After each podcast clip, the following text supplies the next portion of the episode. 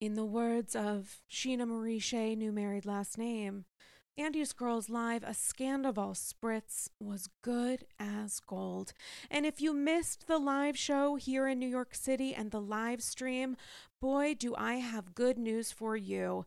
The show is being rebroadcast one night only, tonight, Saturday, May 27th.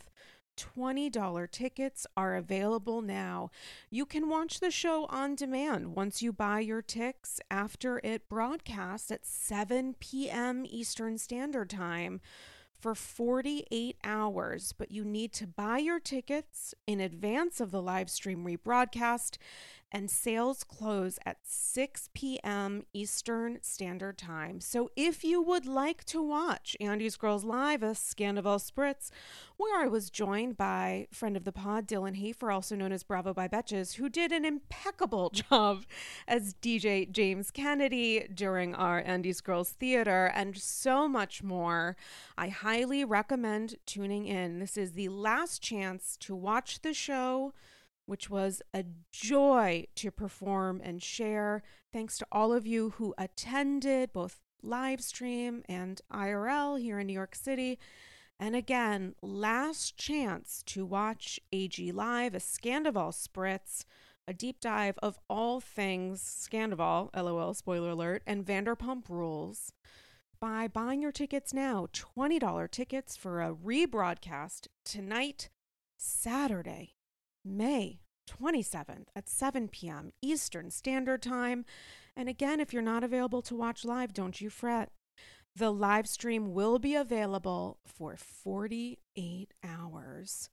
Link to get tickets 20 bucks in the show notes for this episode.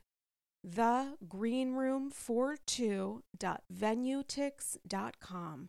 Again, that's the Green Room, the numbers 42 www.venuetix.com. We will see you there. When it comes to accountability, just call me a CPA. I'm the one at the party who lights up the room and the bong. Wait, that's really good. I think you win. ChatGPT did it. Oh my God. Okay. Shout out to the Writers Guild. We stand with you. we stand with you truly today and all days. You guys, it's Andy's Girls. Oh my God. What an episode. What a week. I didn't even ask you if you watched what a Jersey. Season. What a season. I mean, listen, for the AGs who are like, I don't watch VPR, what are you doing? Don't worry about it. We are going to get to all things Atlanta. We are going to get to all things Jersey. Not necessarily on this episode, but that's why I'm so thankful we're two episodes a week because there's something spectacular happening right now on television. And yeah. I have to go with the thing that we just all happen to be talking about all day long. And there's nobody that I would rather talk about the first part of that fucking reunion then fellow writer girl. She's a writer, producer, host of the podcast Pot Psychology, and owner of PipeDreams.fun, Tracie Morrissey. Tracie Morrissey, welcome back. Thank you so much. I am so excited to talk to you. I just, I love talking to you know, uh, well, uh, you of course, but like Bravo I mean, people in general. But like, like I said before, the last time I was on your podcast, like at your birthday, I just like mm. had the best time because it was just like I didn't even have to pretend to like ask people, no, you know, God, oh, what's no. going on with you? Like, what do you do for a living? it was like just straight into like Bethany, you know, like Scandoval, like whatever honestly, I had such a chill birthday. I was so glad you were here. I did no less than like four different like mini birthday dinner you know like with like a friend we go to whatever because i stretch it out but my favorite part was the hang that i had with you with dylan with like a a bunch of bravo people we were just shooting the shit having vegan gluten free birthday cake, which is how I introduced it to literally every single person. And they're like, stop telling me that. You're not helping, um, which was delicious. Shout out Clementine Bakery in Brooklyn. But it, we just honestly talked about Bravo the entire, we didn't even, it wasn't even a consideration. It's like just yeah. go straight into the thing that we care about. And that's the night. I love And no it. one was apologizing about it. It was just, it was just excitement. Absolutely. And I feel like that's the, we don't have to, you know, my, the whole bullshit if there's a platform that I have, it's about removing the guilt from guilty pleasure and just there you go. embracing and knowing there's intrinsic value in this. We don't have to yes. convince each other of value. Exactly. We know that there's value. Yes, exactly. And it's it's it feels like home. It does. I mean, I do also have to say, you and I are both survivors of the Tom Sandoval concert experience. Yes. Yeah. I was so thankful and appreciative of interviewing you for the piece I wrote about that special night I will always treasure for the Daily Beast. And you had some great thoughts and feels. You had attended his Long Island show a few days before I went to the one in New York. His um, poorly attended Long Island show. No one was there. Uh, so I would be curious. I mean, we talked about this in the piece, which guys I'll link in the show notes. But um, uh, what do you think the experience is like to attend that concert now? Do you think that people are as interested in going even just to like boo and jeer? Or do you think that's maybe fallen off as the finale aired and as we're in the midst of the reunion? As i mean i've been seeing it on tiktok. Still. and people are still like just ariana! Ariana! and like bringing posters and shit. Like it's like I said before, like it's just fun because you know when you go to that that you're gonna be around like-minded. You know you're gonna be around Bravo mm-hmm. people, so that's what's like fun about it. You know what I mean? So I think that I'm sure that he's people are going, you know, for the to make fun of it, you know, mm-hmm. but like, but I don't know if he's like you know selling out places in the mm. Midwest or whatever, like in smaller cities. No, I I know he's not. Cuz he sold out NYC, right? No, he didn't. No, no. Oh, I thought he did. Mm-mm. There were oh, okay. a ton of people on the floor. There were definitely a couple hundred people on the floor, but literally in what I call the millennial elder care section where I absolutely sat which was like the seated kind of like stadium style in the back, it was a smattering of people. It was like literally oh. me, Chloe Fineman behind me with her uh, SNL pals, which was iconic, and then like pockets of people of like couples sitting down but it, wow. it, it literally was not sold out. And i got a statement from tom which i asked for about his response to the tour and also genuinely asking obviously genuinely but like asking like why didn't you cancel this? Like yeah. why are you still on tour? Did you think of rescheduling? And his response was like i'm having a rad time and most of the shows are sold out. And it's his show is on groupon which I, it, I don't expect that his show it's a he keeps putting out this illustration and this narrative his reality of this thing being more successful than it is i don't understand why he is telling reporters that the tour is sold out when he's doing two for one deals and selling stuff on groupon it yeah. doesn't mean that it's a failure i would argue it's a failure because he's bad like I, it doesn't that's not from a ticket sales perspective there are bad artists who sell out and good artists who don't. Like, what does that yeah. have to do with it? He just adds on in a way that I don't know that that's helping, but that's also purely Tom. Like creating that his own narrative seems to track, right? Like mm-hmm. we've seen it on the show. We've seen we even saw it, you know, on the first episode of the fin- of sorry, the first episode of the reunion. Like he's saying that he first told Schwartz about it in late January. Like they didn't line up, like he didn't line up the dates or whatever. Like, and I think that the dates are still, I think it's still kind of questionable about like when the hell this all started because I don't believe anything that that guy says. I literally do not believe anything he's saying out loud. I don't believe a single thing. And I don't even know. I feel like Schwartz is in a weird position, came across came across I thought on the part one of the reunion like an absolute piece of shit, but I think he's still trying to figure out like how much of Tom do I protect if I understand or always knew he was lying but also I have specific timing that he told me like what happens when that contradicts. Like how hard can you go to defend this man when defending him comes at the cost of your own critique. You know what I'm saying? Yeah. Like it makes it worse for Schwartz, but I would go hard for my best friend and I would absolutely do what I could to protect them, especially if we had like a business together that I needed to like protect my investment. But I would I would lie for my best friend 100%. But they just didn't get they didn't think to even like line their stories up, which was stupid. And also, like, I'm kind of confused about what they thought was going to happen. I think Tom knew, especially in advance of like filming his one on one with Andy, that this wasn't going to go well. But even in how he spoke to Raquel during part of the first reunion, where he's like, just so you know, or maybe that was in the follow up for next week. I yeah, preview. Yeah. He was like, just so you know, Ariana's gonna come hard for you. And it's like, sweetie, like you didn't is that news to you guys that she would be mad, including at Raquel? Like, why are you even tell? Is that stupid? And Raquel being like, you know, preparing for the worst, hoping for the best. Like, sweetie, like, what was the best gonna be? Well, I, maybe this is an idiotic thing for me to even mention because it's so ridiculous. But like, what was best? You don't say that about like going into a reunion where you like fucked your like one of your best friends boyfriends and it wasn't even just fucking it was it was an affair it was like a love affair. It was right. it was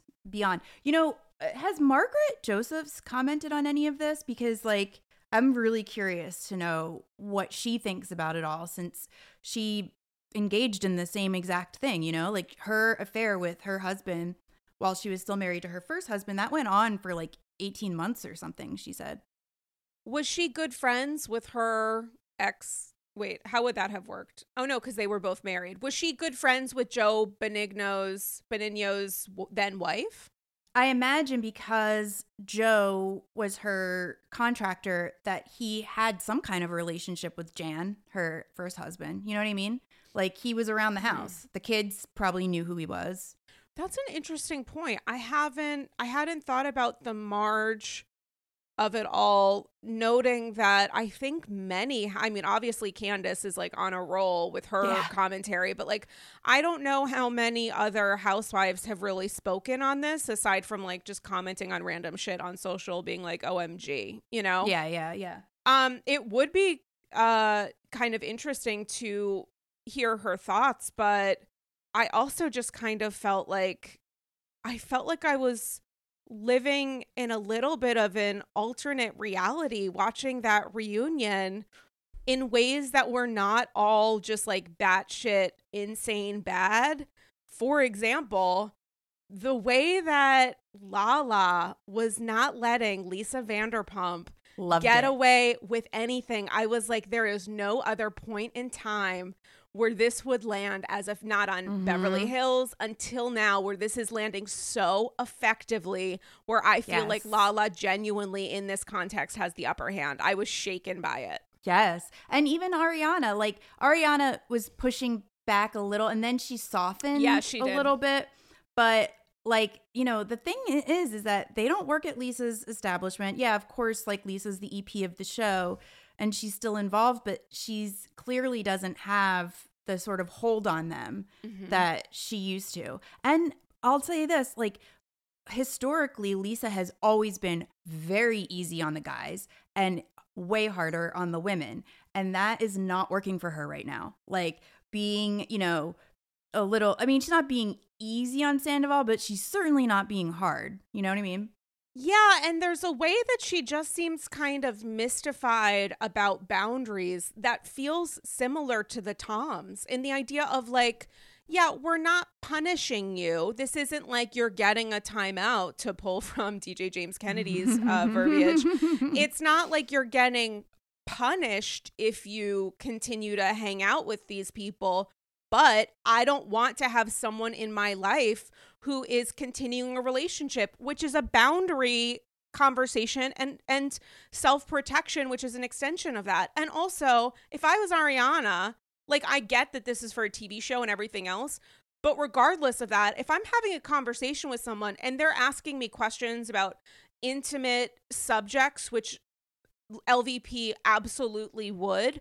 Yeah. I'm not going to tell her things if I know exactly. she's filming in two days with Tom. I don't want. She's just going to tell him. Yeah. You know? And like, listen, he'll find out anyway when episodes come out when I'm having conversations with people. I'm not going to make this experience any easier for him. He doesn't deserve that kind of access to me. And also, Tom looks for intimate moments or uh, things that have happened in Ariana's life to manipulate them to defend mm-hmm. himself. Like, yeah. if you don't understand that at this point, you don't deserve to talk to her one on one. Yes, exactly. Um, have you been listening to? I've been listening to all their podcasts. Like, I never really listened to them before. Actually, yeah. I actually really like Lala's though. That's the only one I subscribe to. She's good, but um, uh, you know, Scheana, it's really like guest dependent, right? Uh but i've been listening to jax and brittany and uh it really i really go on like i i try to see what they're talking about. Sometimes i skip it because it's like i don't really care about like hearing about their kid's birthday party or some shit like that. But you know with when kristen doute's on hell yes. Yeah. But like so i feel like you know i have been I have been consuming every single bit of content around this entire thing. So I do feel like I know a lot that's going on. So like I know that Tom's like high school best friend died last week and Tom that's who? Been, like, Which Tom? Uh I'm sorry, Sandoval. Oh, oh, who was also really good friends with Ariana and Kristen because I saw the yes, social and Jack. Right, okay, apparently Jax said he talked got to him it. like every day almost. Wow. Um, and none That's of them terrible. were able to make it to the funeral because he's Muslim, so he had to be buried within 24 hours, mm. so no one could like get there in time. Um, and so I Scheana mentioned on her podcast that she had reached out to Sandoval because like Jax and Brittany were saying that they didn't know whether or not they should reach out to him. They reached out to Ariana. And uh, but Scheana said she reached out to him, and Jax was like, "Oh, he probably thinks that that's his way back in." But she was like, "He didn't respond to me." Oh God, that's a terrible thing for Jax to say. Yeah, well, I mean, but he's right. That's his way back. He he probably is like, "Oh, Scheana's Scheana's softening." You know what I mean? Oh, I don't think if someone's in the middle of mourning their best friend's death, that I that I think is like and spoiler alert, I'm not a huge fan of Jax. I think that's particularly crass. But I don't know. I mean, I I I understand why he wouldn't respond because he's probably in a place of a lot of pain. I think his expressions on social media, uh, Sandoval's in the last 24 hours have been completely fucking nuts. But um, yes. Yeah, I can I can understand that. I mean, and uh, because the vitriol towards him has been so intense, right? And toward his business, and it's like he does fucking suck, but he didn't murder anybody. You know what I mean? Like he didn't he didn't like he didn't like hurt and he didn't like kick an animal or you know what I mean? Like he didn't do something like of course he hurt Ariana, but um this I'm is this eyes. is a, a common thing that does happen. Like Lisa was right. This does happen. So I understand everybody in their circle feeling that way about him, but for the entire like all of America to like really fucking come down on this guy is is that's a lot to take on. Like any person would be psychologically affected by that. You know what I mean? And then to have your best friend die on top of that, I'm sure he's like just spiraling. Although he did mention at his show when I saw him that he had been sober for 30 days.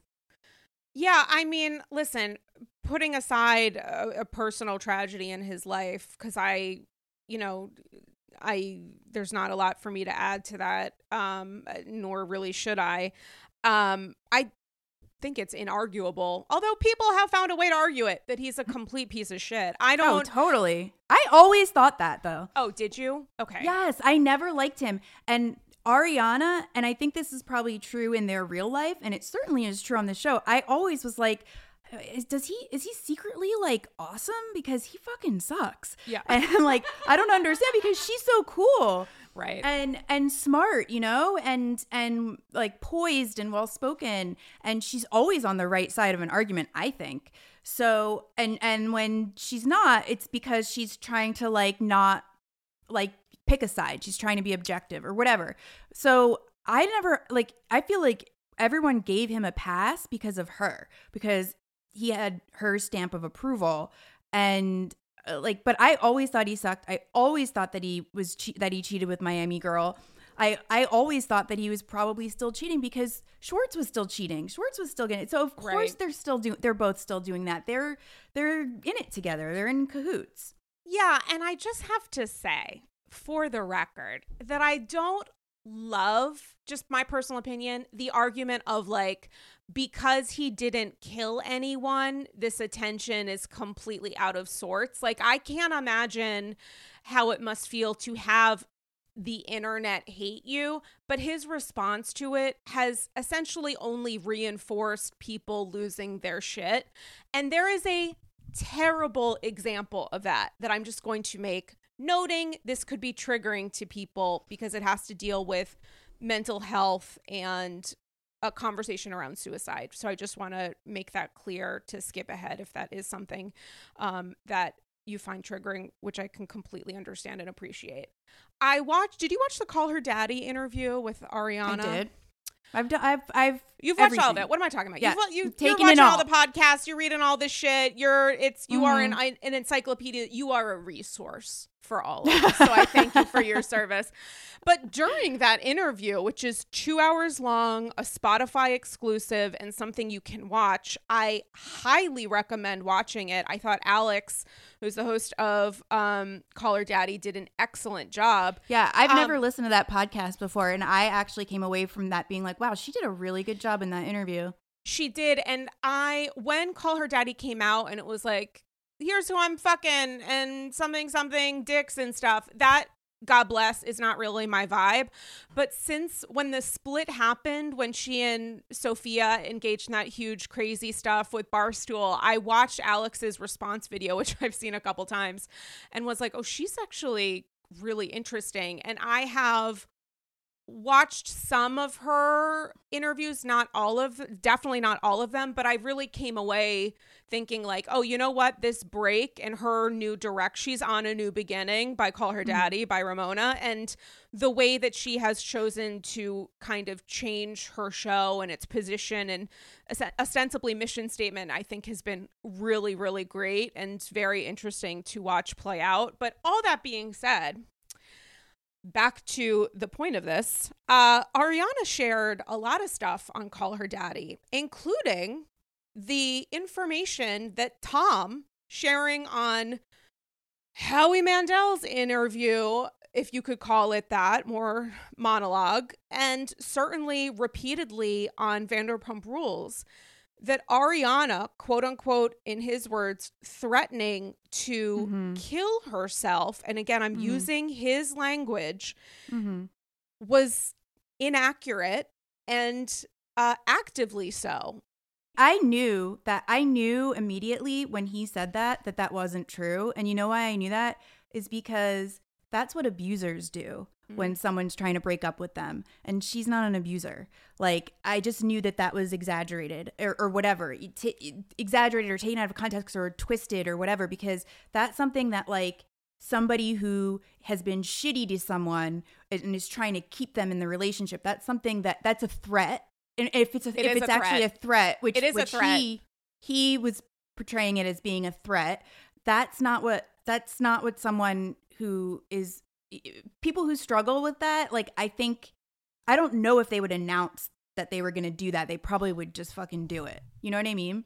Well, I don't know that I agree with that. I think that suicidal ideation and the conversation about it is, in fact, something that Ariana has been very brave and courageous in discussing publicly her mm-hmm. experiences and her journey with mental health, which is why it's terrible to do and lie about in any context, but he is specifically manipulating her sharing information on her mental health in the hopes yes. of, you know, having that be a public conversation. He is using that to punish her for being upset and using it to try yeah. to quiet critique of why he did this or why he couldn't leave. And why he couldn't leave, which is why Scheana responding and Ariana responding in that interview and saying, isn't it so interesting that he is saying I allegedly said these things specifically if he broke up with me? It wasn't that she was saying I feel this way.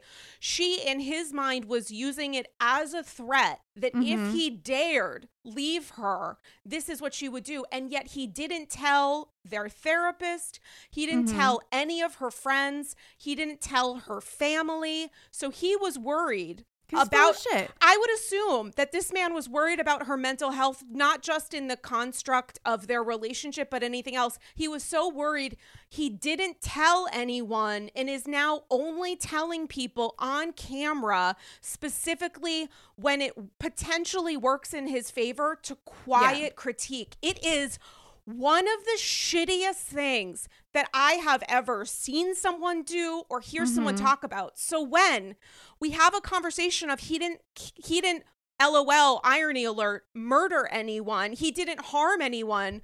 No, he actually did and he's engaging in a conversation that is unproductive and dangerous when it comes to mental health and suicidal ideation. He is actively harming not only our understanding of Ariana, but also her understanding of who she is herself, that she even has to come forward and say, because I talked about these things on television, that doesn't mean that eh, whatever has been going on in my life happened here. And it absolutely is not connected to what he said. And absolutely, absolutely, mm-hmm. absolutely he knew that he was lying in the moment. He knows that didn't happen and he's still saying it to defend himself. I think that's one of the shittiest things that a person can do. I don't think it's funny.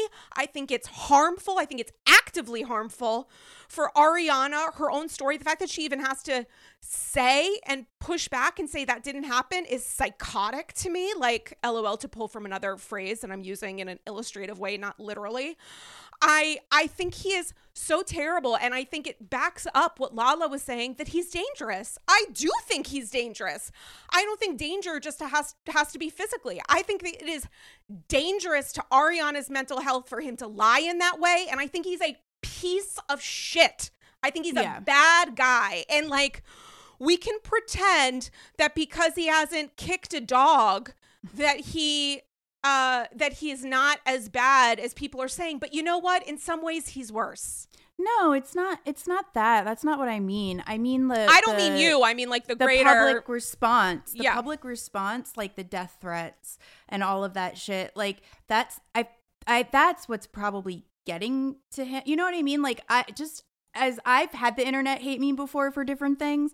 Uh, like back in the day when I first started writing at Gawker, the commenters at Gawker were so mean to me. And it was like a thing that i was almost like obsessed with because you know the internet was like still kind of i'm old so the internet was like newish you know? And like eh, having to hear people's opinions about me was like really awful. And it was like just a, a sliver of probably what he's been getting. So i'm just saying that like I think because I've, you know, I, read the Reddits and stuff, and the things that people are saying, they're like, uh, you're, they're taking it a little too far. It's like, come on now. Like, you have to just like, it, this is, for me, it's entertainment. You know, I love watching this show. I always thought he was a piece of shit, but like, I never, you know, told, felt, felt the need to tell him that to you know what I mean? Right. You and I are not tagging him in things. We're not yeah. commenting and saying you suck on his posts. Uh, exactly. no tagging. No, and also, guys, literally no tagging. You should not tag, even in a positive way, honestly, on any content creator's account. It gets people very, very easily blocked, including yes. if it's positive, because when a Bravo Leb is being swarmed with negative critique, they're just going to block everyone that comes exactly. in their way. I don't begrudge them for that, so just stop doing it. Yeah. Um, and also, if you're following a content creator who's encouraging it, I would ask you to question why you're following and supporting that person. Yeah. But anyway, obviously, death threats are unacceptable, inexcusable, disturbing, and also illegal. I would argue too that there are other forms of targeting and attacking. You and I have both been attacked on social in different ways. I've been doxxed, I've been threatened, I've been body shamed repeatedly, I've mm-hmm. been mental health shamed repeatedly. Like, mm-hmm. you know, at a certain point, it's it's uh it's at times unproductive to totally check certain things because it can only at a certain point have a negative impact in one's life or experience or interest in continuing down this world but also it's like i don't know it's that's a terrible thing people shouldn't be doing it the bravo community is extremely toxic and oftentimes looking yeah. for an excuse but also a segment of it but also this man sucks. Like, and it's for some of us the first time we've discovered this, and a huge fucking deal that one of the stars of a reality TV show for uh, over a decade. We're at the 10th season, but every season yeah. doesn't film every year and come out. That he's been a Bravo Lab for over 10 years. And for some of us, it is a shocking revelation about who maybe he's been all along. Like I I don't begrudge people for being upset. I don't discount the and I'm this is not absolutely not aimed to you at all.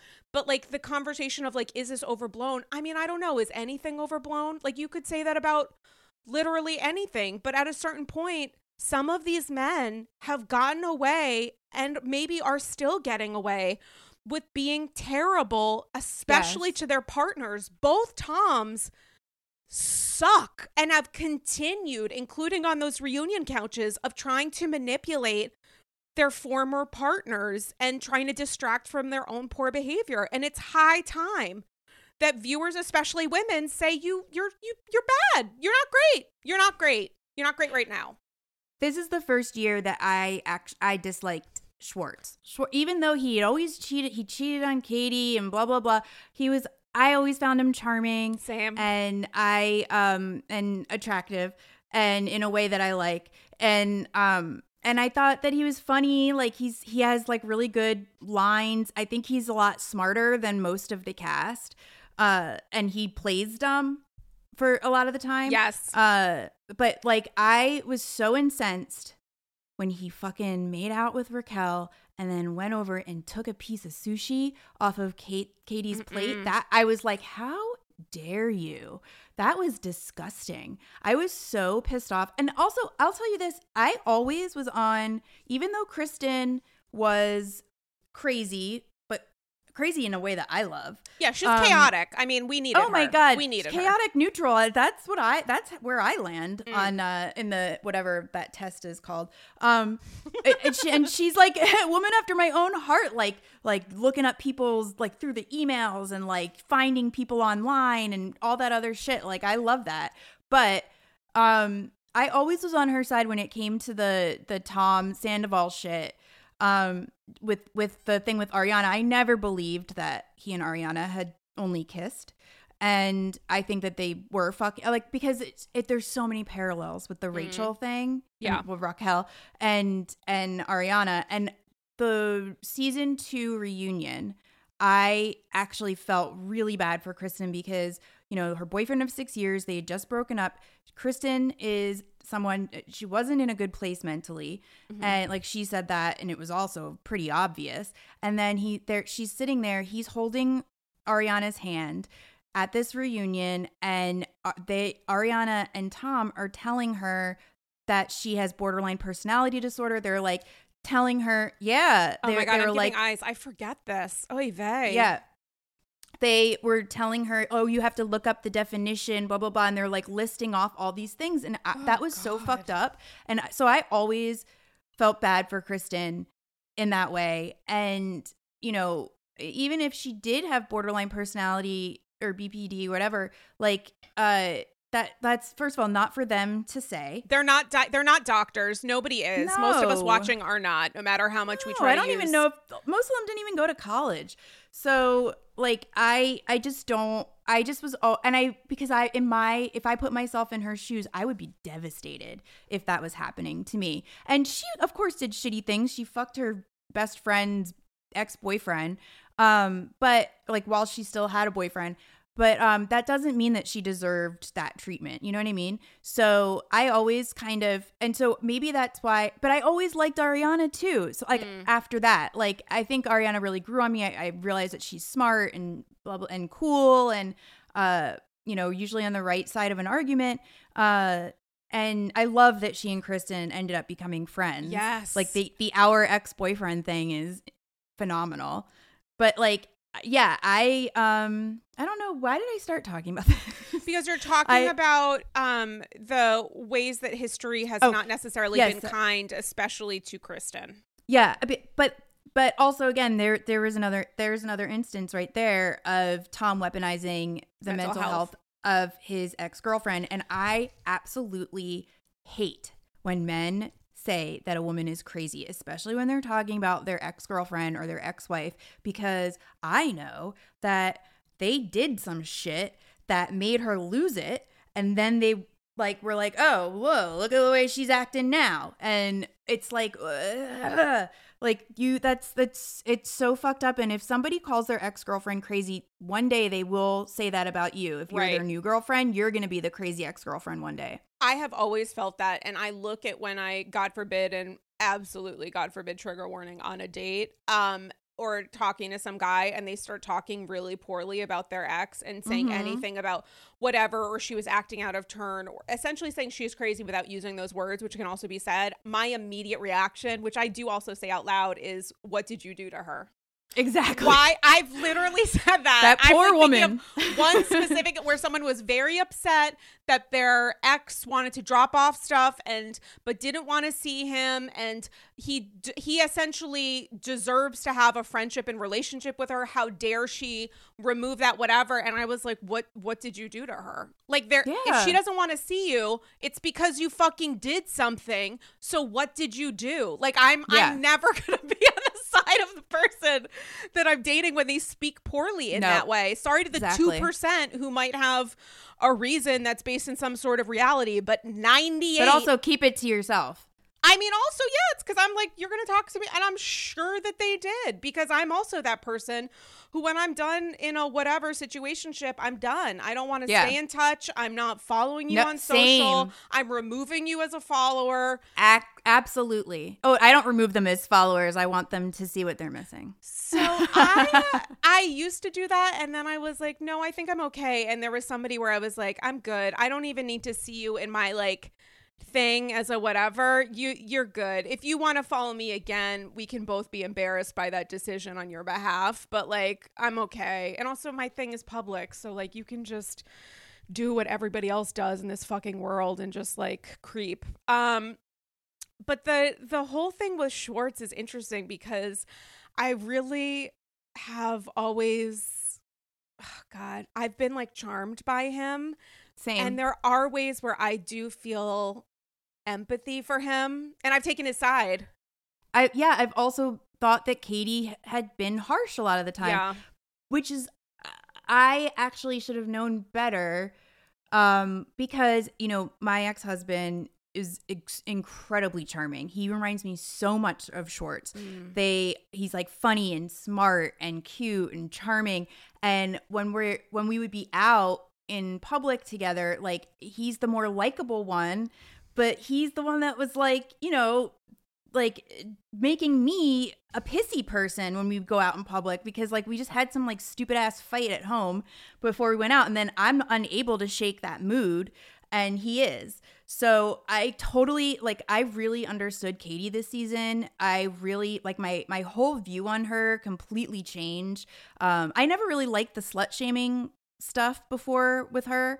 Uh, but mm. that and that I think that always is what kind of kept me like eh, At about her. Yeah, yeah. But you know, she's older. People change. Uh, like the thing with with with uh, Lala as well. Oh yeah, yeah, yeah, Lala. Yeah. Like like how like people are like, oh well, you're a hypocrite for being mad at at Sandoval about this, blah blah blah. But like, listen, Ariana. I mean, sorry, Lala was so young when she got with Randall. So young and so inexperienced. She didn't go to college. She was living at home till she was 23 years old.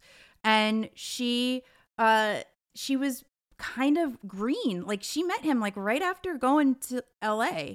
And um you know, eh, she clearly wasn't with him for his looks. So there's obviously like a, a discussion to be had that like yeah maybe she liked him for his money but also he liked her for her body Beauty. and her face. Yeah. So, but like she's clearly a different person now and like I would rather someone I would rather change my behavior and have someone call me a hypocrite than like stay the same shitty person for the rest of my life. And like, I don't understand why people think that like people are just that that one thing, that one mistake that they made. You know what I mean? Well, so many great points, and I think this is also where reality uh, TV becomes an obstacle because you're rewatching, not you, but a viewer is rewatching. See, I don't even remember what happens in season three, but like season three, season four, even if season 10 is going on, you're like, wait, but I know, I actually know who you still are because I saw who you were when, and it's still available years for ago. me to watch. And yeah. that's the thing that Lala said to Sandoval of like, let it go. This happened forever ago. That's what was getting James really upset too with the Kristen stuff yeah. because while James is maybe not a great example in many ways, well, he was also very young. He was 21, and she was she like 10 years older than he was. She's yeah, she's I don't know about t- actually maybe entirely possible. I think yeah. she might be. Yeah, she might be. She's she's over 40. Yeah, and he's probably I actually don't know. This came up in another episode. He might be still in his twenties. I don't think he's still be in his twenties. I would believe yeah. it if he was still in his late twenties. But I think that there is such a um it's the trying to reconstruct a power imbalance that Sandoval is using as someone over 10 years in the game to someone who did act poorly, did behave poorly, but has mm-hmm. grown. Like yeah. the way that he's trying to punish Lala and in some ways James for yeah. previous behaviors, noting that in aspects of their character, they have very clearly grown and matured. And obviously, we're all imperfect people. You have to be the most imperfect of people to have joined VPR over a decade ago. The way that Ariana was potentially trying to use mental health to shame Kristen. Would you ever mm-hmm. see mm-hmm. Ariana doing that? Never. Ever yeah. after that period of time? Like, the conversation that we have as Bravo creators, as Bravo holics. There are things that I said when AG began seven years ago and ways that I maybe felt about a, a, humanity or lack thereof that I no longer feel. I give my per- myself permission to not shame myself for how I to felt evolve. previously. We evolve. That should be a good thing. And the way that um uh, there's a phrase that I want to use, but I forget. The way that Sandoval is still so focused on trying to exacerbate um and and call out and shame Lala and silence her views and her growth. He's trying to punish her for growing by mm-hmm. saying you're not the person that you're presenting now. You are who you were then, which is how you will always be. You don't deserve to have an opinion because you at one point fucked up, which is a level of humanity that he's trying to remove from people because it only benefits him in the end. Yes. Shout out to Astepro for sponsoring this episode and providing me with free samples. Astepro is a first of its kind nasal allergy spray. It's the fastest 24 hour over the counter allergy spray. It starts working in 30 minutes, while other allergy sprays take hours. Astepro is the first and only 24 hour steroid free allergy spray. It delivers full prescription strength indoor and outdoor allergy relief from nasal congestion, runny and itchy nose, and sneezing. Living in New York City is not easy. Just ask Sonja trying to sell that house. There are so many mornings where I wake up and think, oh my gosh, I'm having the worst cold of my life. And I realize it's actually from allergies when my nasal allergies flare up, and that happens when the season changes and the temps get a little warmer than they normally are, I use Astepro and I'm amazed at how fast I'm back in the game. And that game is looking for Dorinda on the Upper East Side. Astepro always has my back and nose. Get fast acting nasal allergy symptom relief with Astepro. Go to asteproallergy.com for a discount so you can Astepro and go today. A S T E P R O allergy.com. Astepro and go. Use as directed for relief of nasal congestion, runny nose, sneezing, and itchy nose due to allergies. With Mother's Day around the corner, are you thinking about a truly special gift for your mom or a maternal figure in your life? Let me tell you about mylifeinabook.com. It's a unique service that turns your mom's life stories into a beautiful book. Pretty cool, right? Here's how it works. Every week, mylifeinabook.com will send her a question via email. These can be pre written questions about her life or any custom questions you want to ask. Then she can either type up her response or record her voice. And mylifeinabook.com compiles all of her responses into a beautiful keepsake book. And guess what? They can even create an audiobook using her voice recordings. It's like preserving her voice and her stories for eternity. This book becomes a legacy, something you and future generations can treasure forever. Your mom's given you a lifetime of stories. This is your chance to give her a way to share them. I want to know about the stories of how my mom and dad grew up. What's the first thing they remember after they were born? That's one of the questions I sent to my dad after signing up for my life in a book. And I can't think of a greater gift to give my dad in sharing his stories and to receive. It's super easy to use. My favorite part of it, as someone who sometimes lives on turtle time and forgets about sending or receiving email, is that they reach out a couple days prior to sending questions questions, just so I know of what questions they're going to send to my dad, if I want to change it for another question or customize it with something that I want to know. It's that kind of specificity and care that I love so much. This is genuinely an incredible, incredible gift. There's no greater present than I could give a family member or a loved one than to participate in this kind of meaningful appreciation for the entirety of their lives, separate from my own. Check out mylifeinabook.com and use code Andy's Girls at checkout for 10% off. Create an unforgettable gift for your mom or loved one this Mother's Day. That's mylifeinabook.com with code Andy's Girls for 10% off today. And thank the Jills Aaron and your life and mine. In the words of Meredith Marks, when it comes to that week, week and a half before my period, I wish I was disengaging. My PMS is off the charts. Truly, Uber Eats needs to check in and say, It's about that time, isn't it? I know it is. The cravings are crazy. I want to crawl out of my skin. Now it's easier to manage PMS with Estro Control. Happy Mammoth, the company that created Hormone Harmony and Estro Control, is dedicated to making women's lives easier. And that means using only science backed ingredients that have been proven to work for women.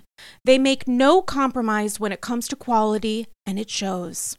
For AGs who are friends of perimenopause, menopause, or postmenopause, Happy Mammoth has hormone harmony. It's not just a supplement for women going through those stages, it's also become a phenomenon. Women can't stop talking about it on social media. A bottle of Hormone Harmony is sold every 24 seconds. For a limited time, you can get 15% off your entire first order at happymammoth.com. Just use the code Andy's Girls at checkout. That's happymammoth.com and use the code Andy's Girls for 15% off today. I'm engaging. Conversations around wellness and weight loss can be complicated. There's the Instagram filter we all see on IG and social media, and then IRL.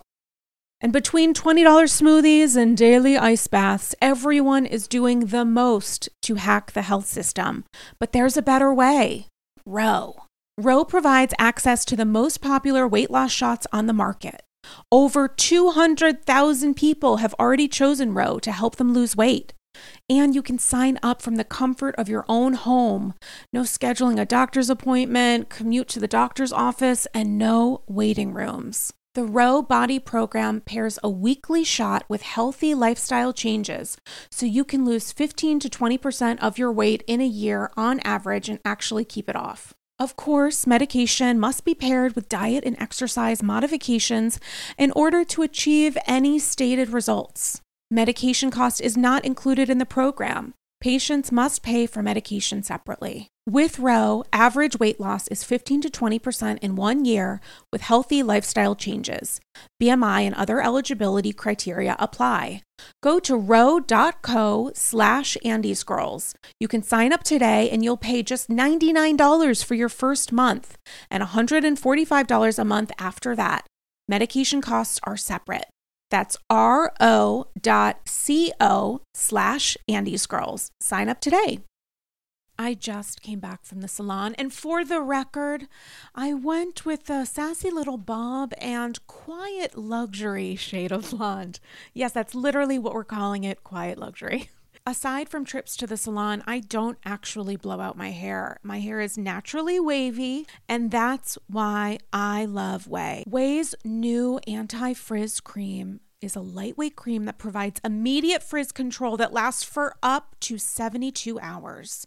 I know that I have a limited amount of time with wet, wavy hair in which to get myself in order. And that is why I love the anti frizz cream. It has notes of bergamot, Italian lemon, violet, and more.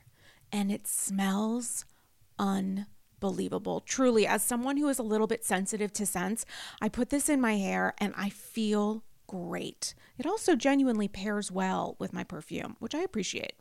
I don't blow out my hair because after years of color processing and attempting to make it straight, I know it looks better and stays healthier when I avoid blow drying, which is why I love the anti frizz cream. I've used products, especially with wavy hair, where it feels heavy and looks kind of wet.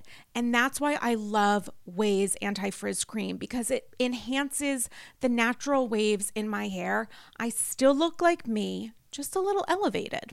And P.S., I am way obsessed with Ouai's other bestsellers. Their leave in conditioner, detox shampoo, my personal favorite. Frizz free up your schedule with Ouai. Go to T H E ouai.com and enter promo code ANDY for 15% off any product. That's T H E O U A I.com with promo code ANDY. But also because he hasn't changed. He's still the he same person that he was. Fucking all. So maybe that's maybe he thinks that people don't change. Maybe that's what he thinks because he's still the same. You know what I mean? But like, uh, Katie put it best during the, re- the reunion when she was like the stakes are higher dude like that's why like when while i was saying you know this was who James was going to marry. This was the woman that was your life partner. It's different. It's different than like living in a shithole apartment with y- your girlfriend in your 20s and you guys are cheating on each other and you're like waiters. Like this is different. This is like you guys own a home. You uh decided to have this life together. She I God, the fact that she froze her fucking eggs. I can't. For him. Can't. Thank God he did not fertilize them. Thank, Thank God. God, because there is a clicking, clicking. There's a ticking clock that that is not. That would have been. They would have had to destroy them.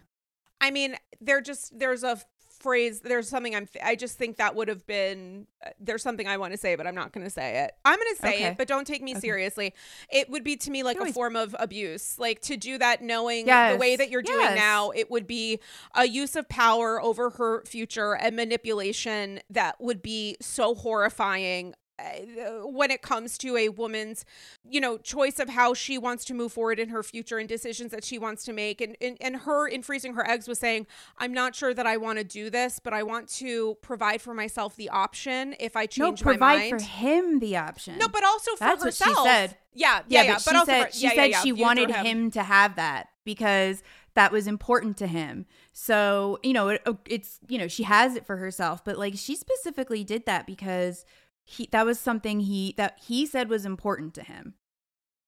Clearly it wasn't. Listen, Tracie, don't forget, okay? He his needs weren't being provided oh because oh he wasn't getting laid while he was fucking someone else. He his dick slipped and fell into Raquel because for he was like know, a year for a year maybe longer by the way i yeah, don't know what that longer. reveal is going to be but i feel like it oh has... let's talk about that yeah yeah yeah part three of the reunion, we've been told that something comes out that no one in the cast knows about except for ostensibly the person who shared it.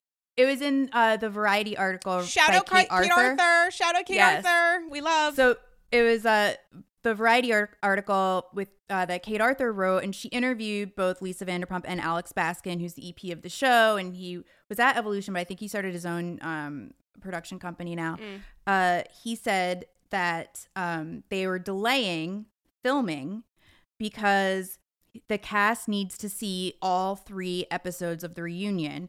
And he said it's not just a recap, there is new information. He said that he's not just teasing this, that it's actually true. And that he said, I'll put it this way there are revelations, plural, mm. and they are revelations that not all of them know now. So we need a little space. I have been obsessed with trying to figure out what the hell this could be. Like people were saying, "Oh, Raquel's pregnant." Uh, she's not. Uh, she's you know her camp has confirmed that she's not. I, there are a couple different things I think it could be. Um, but like so I think, but like the thing is like you have to think like why would they need time why would they need to know all of that information like one of the things i was thinking was like oh maybe maybe they've been maybe they've been having an emotional affair since right. Raquel was with James and right. that's why she broke off the engagement. Um but I but like I don't know why that would make a difference cuz the damage is done. You know, it doesn't really even matter at this point because it it was long enough. You know, for it to be so even if it, they find out that it went on even longer, I don't know why they would need time to digest that. Um I think that it might be one of the things I was thinking was that, you know, maybe Raquel tried to harm herself. That's one of the things that I'm wondering if it is. Although it says revelations, because I would think if they need, they might need to know that in order to. I was just thinking, like, maybe they need, maybe he thinks that they need to understand her more or something. I don't know. What the fuck could it be? No, I don't think that that is any kind of, if that was in fact something that's discussed that to me is not an explosive revelation that would rock the cast and that would be an incredibly poor taste and also a dangerous narrative to place around mental health that I would argue Vanderpump Rules needs to focus on a little bit. Um, I mean, she is in a facility now. The thing is, is that I well, we don't, don't, actually know. We actually don't know. And this isn't me discounting what Raquel is going through, but just to quite literally say, we don't know where she is or what she is seeking treatment for, as we did not understand the TRO, which obviously had a great impact on production, which came with a very strongly worded statement from her team that one could argue was not based in the reality of what actually occurred. Mm-hmm. So I'm not saying this to in any way discount from what she's going through. It is entirely possible that she is seeking treatment. It is also to say that we literally have no information. So I think any kind of conversation any way or the other, I don't I don't see that being in any way related to this because it just that would be just so that would be in such poor taste on Kristen's podcast, um, she had one of their good friends on, Janet, who's like friends with everybody, and she said that, um, and you know, Ariana has said this in, uh, was it the Hollywood Reporter or Variety or whatever, and she also mentioned it on Watch What Happens Live that you know Raquel had been sending letters, and right. um, and the Janet mentioned that you know the return address was the facility that she's in or whatever. Um, but she also was sending postcards, which is so fucked up because like eh, to the place it. where Ariana lives. Yes. And, and with lightning bolts on it. With lightning no. bolts on it. Mm-hmm. What? Yep. And in, like writing oh, like this. I'm thinking of you. Yeah. Yeah, I don't I just don't think it would be a revelation. I just think that would be in such poor taste on the part of production to say that this is something that's going to be rock. so explosive though.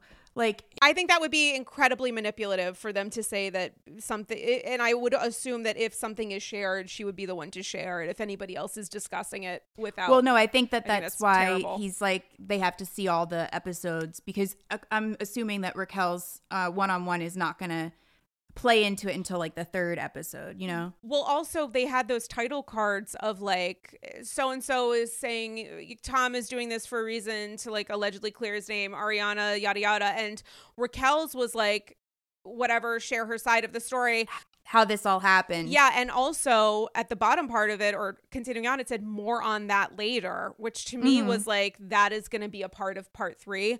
I yeah. assumed that it was going to be maybe they were fucking while she was with James, which, as you said, it's like how much of that would really rock the cast. I actually think that it really would if James finds out that Raquel was with Tom potentially while he was considering Tom a big brother, while Tom was paying for the engagement, whatever else, I do think that that would have a horrifying impact on uh, not just James. Although he would be at the center of that, but I think on other cast members.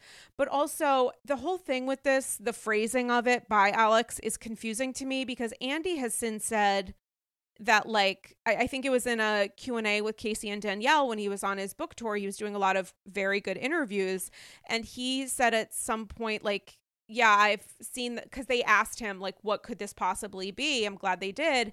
And his response was like you know something's going to come out but it's not going to be like crazy. Like he was saying yeah. it's not going to be insane. So for alex to say it's not going to it is going to be insane alex who has a vested interest in this no, I don't think he said it was me insane. He just said it's something that they all need to see. And so, and but that's why they would... that is like a shocking. I mean, yeah, he didn't use quote unquote the language insane, but he's saying this is something that is.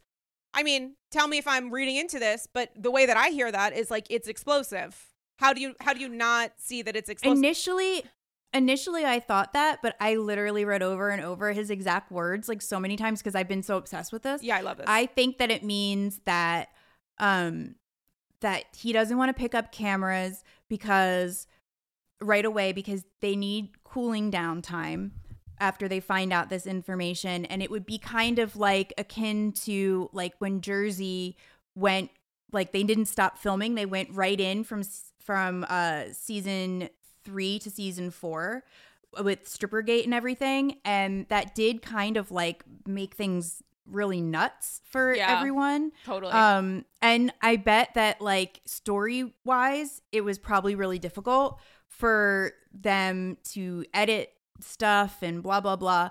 Um and so maybe that's what it is. I don't think it has anything to do with like people were saying, "Oh, contract negotiations." Like I know the way that these contracts like work and are structured and um it, I don't think it has any cuz they're locked in for 5 years at a time. The only the oh. person yeah, like they're locked in. So like um they would have to so for example, they're all right, so all of the originals were they've been now in for 10 years. So the originals Katie, Sandoval and Scheana will be probably renegotiating their contracts or redoing them or whatever but there's there's these incremental pay raises that happen with each season so it's not going to be something that's that crazy i don't think but like for example like Jax wasn't doing they didn't like he didn't go out and do a bunch of uh, reality shows and neither did Kristen or Stassi right after they were um you know not renewed because they probably were still locked in until this year. And now all of a sudden Jax said that he went and filmed something. Kristen just filmed the goat or whatever that is. So they were they were probably like in a non-compete for the last two or three years that they weren't on the show. Um, and so uh, I don't think it has anything to do with contract negotiations. What do you think about about Kristen and Jax and Jackson them coming back? I'm into Kristen coming back because I think that the dynamic with Ariana is really interesting, and I think that yes. um, she obviously has a vested interest in destroying Tom, and I am happy to watch that play out. Yeah. And Jax though. I would say Jax is a friend of. Like if Jax just was around for you know, parties or like some other shit because he really knew he really knew Tom. He knows Tom the longest out of anybody. And he's the one who called it like years ago. And he even said like, you know, back like in 2019, he's like something's up with Ariana and Tom's relationship. That relationship isn't right or whatever. Because he probably knew that Jax was I mean, sorry, he probably knew that Tom was fucking around on her. Mm. At that time, but they had these guys had this fucking bro code right that jax would often violate but i think that but I think at one point they were like, because at one point they were like, Jax, you have to stop. Remember that one season when Jax was like, he was like so telling hard. on both both Toms, and they were like, you have to stop with this. And so I think that like he kind of dialed that back, and and but he know he ha- he knows where the bodies are buried, you know. Well, it's so interesting when you think of a bro code because obviously James thought he was a part of that. And it turns yeah. out that according to Tom's new strategy, he never was. Like, I thought James had, he's so fucking funny. He's just like so, he's so funny. He's like, I hate the fat shaming. Hilarious. I obviously I hate the fat shaming and the body shaming because he still does it. He does still do it. He's never going to stop doing it. I think that's a, a big sign of his uh, emotional immaturity and in some ways lack of uh, depth when it comes to empathy for specifically women. But um, no, he, he calls men fat too. Yeah, but I think he targets women in a way that he connects to their sexuality or, or sexual mm-hmm. desire, which I think is uh, or their worth to their worth, and their worth obviously is only seen in relation to how men value them. So God bless. Mm-hmm. But um, the bro code is so interesting, like a phrase to even think about because it seemed readily apparent to me that Tom Sandoval was trying to be like, we were never really friends because oh my if God, we that weren't close, disgusting. If we weren't close, then that means that me fucking your fiance isn't a big deal. I'm not breaking a code because I don't think of you as a bro. And I just looked at James and so much of his bluster, albeit very funny at points, is obviously connected to a greater hurt and mm-hmm. for James, who's someone who we've seen with his family, which is a complicated, sort of dark dynamic, the way that he's had to provide for his parents now, emotionally, financially, and otherwise, I think is tough. Like the, everything that Kristen, because I've been watching random past seasons, like even when they were warring with each other, she was like, he was the the situation that he is in with his family is complicated and there's a lot of pressure and stress on stress on him.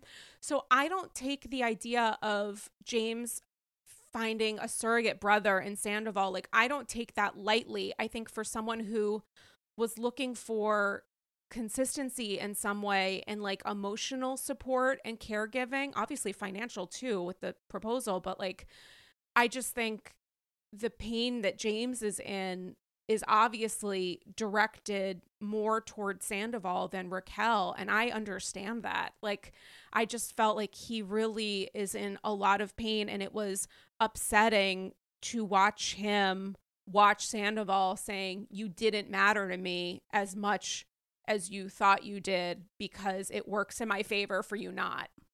That's what, and Sandoval was doing that when on the night that it was all discovered to Scheana when mm. they were mm. on speakerphone and that actually on the finale that's that's when that the only time I got like kind of emotional was when Scheana was talking to him because when she was like, you know, he put his arm around my waist and told me to get in the picture because and I felt bad for because they those girls were fucking mean to her. They were horrible to her in the beginning. And you know, and and Tom is he does seem to be like the per he does like invite more people in and he was very inviting to James right. when other people weren't. And he you know was one of the only people that would film with James when other people wouldn't. So um it's really gross that because I think that James probably has this same feeling as Scheana in that mm-hmm. way you know what I mean? Totally. like like like he was my good friend like he was there for me and blah blah blah. And you know and scheana like ending i mean it, she's so it's such a taurus to like just like end a 15 year relationship with someone out of sheer loyalty to another friend is completely a taurus move. Um but like you know i really felt bad for her in that moment. Like she was hurting. Like she was really losing a friend someone she thought was a friend. And for him to like go and and tell them both that they aren't even friends and blah blah blah. Like that's not true. That's clearly not true. I've seen all of their socials. Like she's going to his fucking shows. Like she said that she there was only one show that she had missed before the scandal hit. Scheana. Scheana mm. was supporting all of his shows. So that's that's messed up man. Yeah i think he really tried his best to fuck with as many people as possible while he was mm-hmm. flailing to protect himself. It shows a lack of care for these people who thought he cared more than most other people. And maybe he was doing that while he was spiraling, but he seems to have amped it up. I mean, he said on the Howie interview, the only people who should be hurt by this or who were affected are myself, Ariana, and Raquel. Nobody else deserves to have a voice in this, which I think to is have James disingenuous to say that about James is crazy. To say that Yeah. James doesn't deserve to be hurt. I would be hurt if I had a fiance and a person I thought was one of my very good friends. And even if they weren't good friends, even if that was bullshit, they've been coworkers for like nearly a decade. Like if one of my like close coworkers, my colleagues, like got with my fiance, I would be really upset about it. I would have some I would have feelings about it. I'd be I'd be pissed. Yeah. I mean, he was pissed when Schwartz did it and they only kissed. Right. And I feel like um you know there's a certain narrative that Sandoval and Raquel have presented. Apparently we'll get more of that next week in this whole thing of did she tell someone that did Raquel tell someone that she had been told or felt that Tom and Ariana were in an open relationship and Sandoval I never 100% would. believe. 100% believe. Absolutely. 100% believe. Why would she make that up? Why would she? I mean, unless she's diabolical, but like, I just, you know, people have been saying that about her too. I just think that she's weird. Like, I don't think that, like, I think that she's just doesn't really know what's appropriate. I think that pageants have fucked that girl up. I think that she thinks that she has to compete with women and that, you know, uh, the only thing that's like, she does have very odd reactions to things, but it might be a nervous tick. Like, she smiles when she shouldn't. You know what I mean? And, um, uh, what Lala said was really funny. Uh, Lala said on her podcast, she's like, you know, the only time I ever saw this bitch cry is when she's talking about aging out of pageants, which is totally true. Every other time she's been, oh no, she cried about like uh, Finding herself, finding value in herself. finding, yeah. But I think that she found value in the Toms. Like I think that she was a fan of the show before she was on the show. hmm And I think that she, once the Toms, once she started hanging out with them, I think for her, that's like, oh, they're the center of the show. And she had the attention of both Toms and, you know, had the pick of both. I think she was thinking that she was winning. Like, she was like, you know, and she kept accusing Katie of being jealous and accusing Lala of being jealous because of the Oliver thing. And it did, I think that's the pageant shit in her.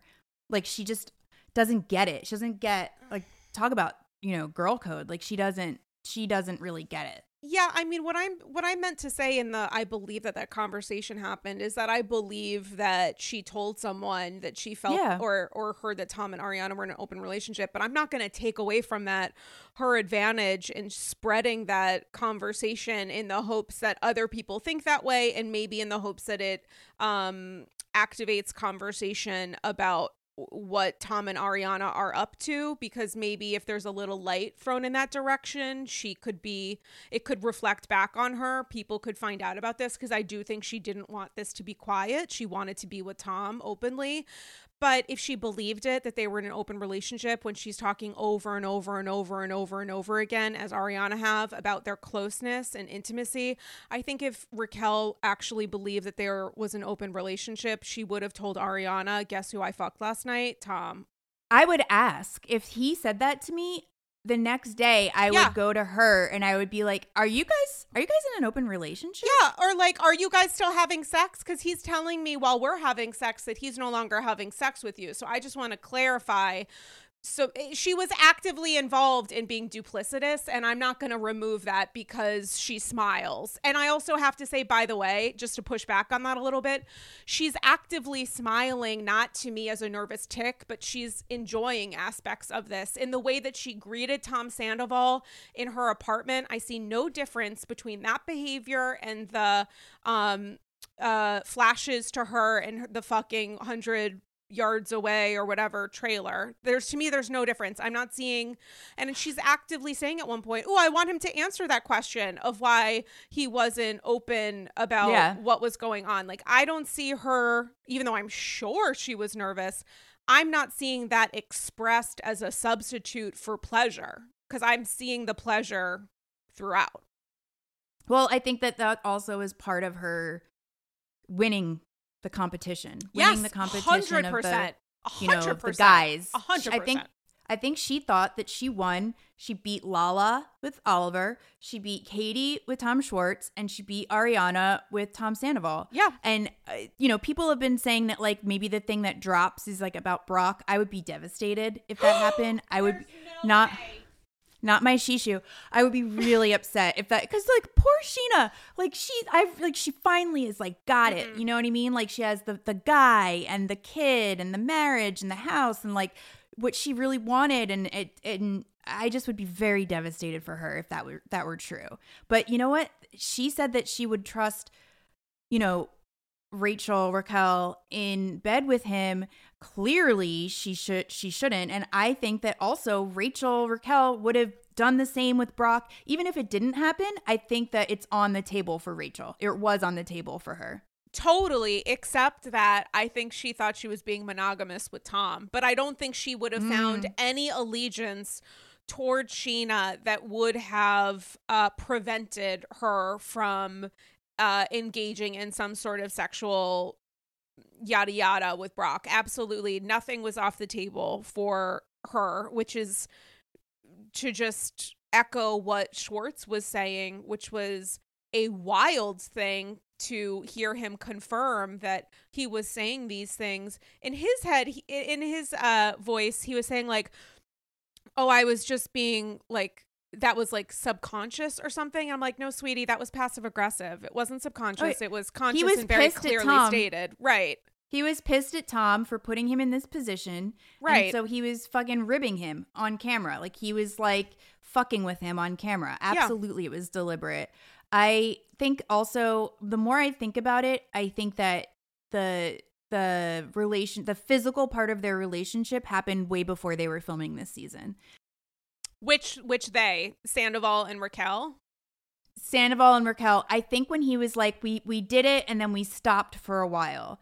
And so I think that the the first time they did it, I think was a while ago. Agree. And because um when he said we did it like at the Mandra and then we stopped for a while, what did he only stop for four or five weeks? That's not a while. That's not a long time because he said a long time. We didn't we didn't again for a long time. I think it was way before and I think that Tom probably knew. Um, although, you know, I do believe that Tom Schwartz did not know in Mexico because I don't think he would have kissed her if he knew. Like, I think that he would have been like, eh, you know? Right? I don't think he would have kissed her. Yeah, I think that they both understood that it was for camera and not real, but I don't think he understood why it wasn't real for Raquel. I think he Yes. thought it was just like, this is something that we can do that I can also do to piss off my ex and then go eat her fucking sushi on that Mm-hmm. Oh table, which is so disgusting. I think Raquel was, she was trying to make Tom jealous. I think Sandoval. was trying to make we him. We gotta use the last yeah. names. Yeah. I'm sorry. I'm No, that's okay. It's it's hard. It's Tom Tom. Okay. It It's is Tom Tom. I, she was trying to make Sandoval jealous with Peter. I think she's trying to make Yeah. him jealous with uh, Nima because she went to uh, oh right, somebody's wedding or something. Oh, Scheana's wedding. Oh no. Oh no. Hannah, um, the girl Uh, from Summer Houses. Summer House. Yeah, Hannah Berner. Yeah. Yes, and I think she's trying to make him jealous with Schwartz, and he was like pushing Schwartz on her too, which I think is very weird. Like when Lisa was like at the reunion, Lisa was like, "That's weird," and Tom Sandoval was like, "No, it's no, it's not." And I believe that Tom Sandoval doesn't think it's weird. It's weird though. I think that that's weird to push the girl that you're fucking onto your best friend and try to hook them up. That's fucking weird. I think he was doing it to deflect attention off him. I think he was doing it so that they could hang out and people wouldn't be asking questions about why Sandoval and Raquel were really close. Because if Tom and Tom hang out all of the time and their Raquel is with them, you got to make it about Schwartz. You can't make it about the guy who's actually fucking her. I think that he gets off on being cucked a little bit. Like, Totally agree. Totally Yeah. agree. I think that may have something to do with it. I think that he, but also like when he went at when in the one on one when Andy was like, you know, you had your mistress and your girlfriend in the audience right there. Does that get you off? And Tom is like, no, I 100% believe he was getting off on that. He may not have been jerking off to it, but like he loved it. I bet he was eating it up. It was just feeding his ego with his stupid ass cover band. Mm. The dumbest thing in the world is that cover band. And also, I just have to shout out all the people who are behind Team Tom praying for you guys because to try to continue to present him as a better man that he is. For people who are like his strategy or his friends making decisions about where to book him, what to do with him, trying to continue this narrative that he's a fucking victim, like to me, genuinely, I say this respectfully, I really think that they can go fuck themselves because what you're doing, it's it's completely understandable and appropriate to have bad clients. That's the nature of this. But like what you are allowing him, or maybe, I don't know, maybe they're being misled in the way that he's misleading as many people as possible. Maybe they believe him when he says these things. And it's only now that Ariana yes. is telling us that it's a lie. Maybe he's manipulating all of them. So maybe I can go fuck myself. I don't know. All right. I know I, I complained about uh, armchair psychiatry or psychology before, but I will say, that it seems really obvious to me and probably a lot of other people that are watching that this guy's a fucking narcissist. Like he with with the band and the the side chick and the whatever uh, Sandoval. And I think that he it's my personal opinion that he grooms people. I think he groomed Ariana, I think he groomed Raquel and he probably grooms, you know, whoever else is in his orbit. Tom Schwartz. I yeah. think that's why Schwartz is his what what his bitch boy is that what Katie called him? I mean, she's not wrong.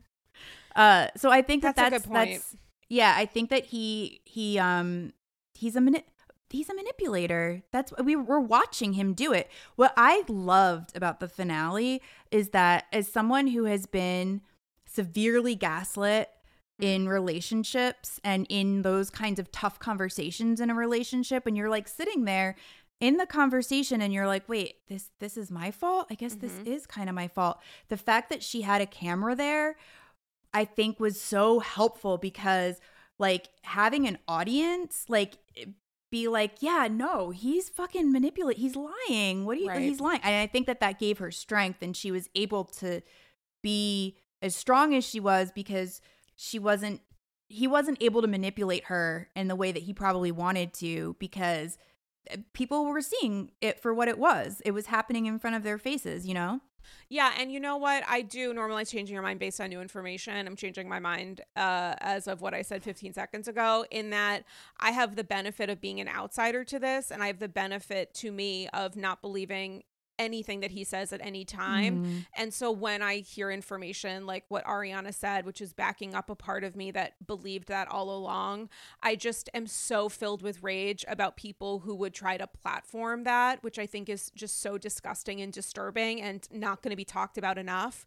Um, and i so i have a lot of frustration and anger for trying to strategize that but ultimately that's on tom and maybe these people really didn't know and maybe they're choosing just to forget or they're in the middle of being groomed or manipulated and don't have an understanding that the nice guy that they met at a wedding or the nice guy that they've seen perform mm-hmm. or the mm-hmm. nice guy who's bought them gifts or supported Who came on their podcast or came on their podcast is doing that for a very specific reason and Mm-hmm. Um, and it's just frustrating to me. And to me, it's like specific to the Howie thing. I don't have that toward Howie. I don't feel that animus toward Howie. Obviously, Jackie was on the pod. He really didn't know. He didn't know shit. He was chosen specifically because he didn't know he was not protected in any way. And maybe he was a safe space. He was a safe space, but also he was put in a bad position by the people who suggested this as a good idea.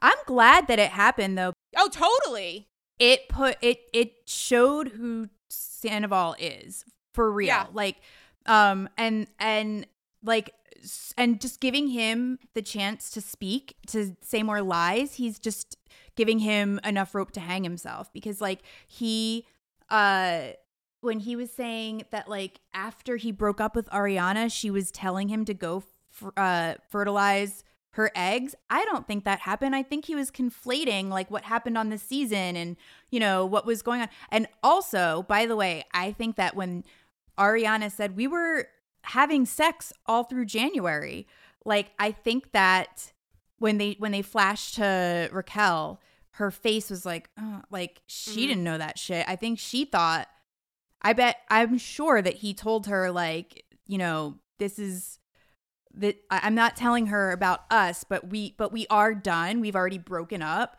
But like I I'm I can I I'm sure that he was giving her some like load of bullshit. You know what I mean? And so she seemed surprised to learn that, to learn that they had been intimate in January.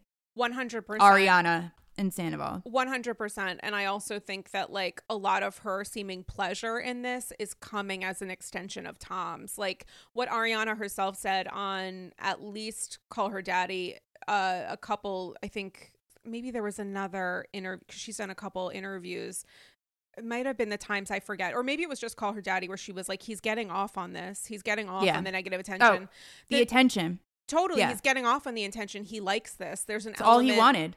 Yeah, and also I think it's really fucking interesting. We're recording this Friday afternoon that a couple hours ago he took to Instagram stories to drag a senior editor, I believe, at Glamour magazine for putting out a tongue-in-cheek article about has white nail polish been ruined by Tom, which is like such a nothing burger in terms of what yeah, people have said funny. to drag him. It's genuinely funny. It's well written, not that he cares or understands. And she talks to like a fucking nail expert. I just read it about it. It inspired me to read it uh, to uh, about a nail expert about like how can you not wear white white nail polish if Tom has ruined it. I I wrote the Tom for the Daily Beast that Tom's dick broke the internet Louis Staples wrote that he's the worst reality TV villain for Rolling Stone. New York Magazine has written repeated pieces about how he's such a piece of shit. It's so interesting to me that Tom took to what, three or four Instagram stories, including adding this writer's handle to say she wrote such a disgusting, trashy, hateful, and biased article. How can she dare call herself a journalist? Um he uh, reign of terror i'm a human being you don't know me. Tagging glamour when did you start putting out articles with such vicious personal hatred? Oh my god sweetie. Towards someone on your platform is this the kind of trashy bullying rhetoric um bcc lala who has some thoughts on the use of that word you want to represent? I'm just shocked. I thought a company was better than this so sorry nothing i seem to misspelled um to ever look good on trolls or something. Uh he can t- at least have the courage to at me if you're going to talk shit. I thought your magazine was about being positive and glamorous not trashy. What happens when i wear all the colors at michigan pride shows? I'd invite you but unfortunately we're all sold out. Um and yeah. then tags the writer uh, and says you should print this out, maybe carry it in your wallet because Tom Sandoval, the teacher of all things, especially to women, Googled uh, what is a journalist and then screenshot that and tagged her because he felt that she doesn't know. And it is so interesting to me that of all of the articles all of which I thought were have been very funny, well written, and pointed and very direct. Of all the articles, New York Magazine, Rolling Stone, I'm sure GQ has stepped in. Why would it be Glamour, which is an article not about how he's a piece of shit in and of itself, but about white nail polish, the tongue in cheek. Straw that broke the camel's I don't think it was the straw that broke the camel's back because much like Tom, I like to Google things so that I can teach people.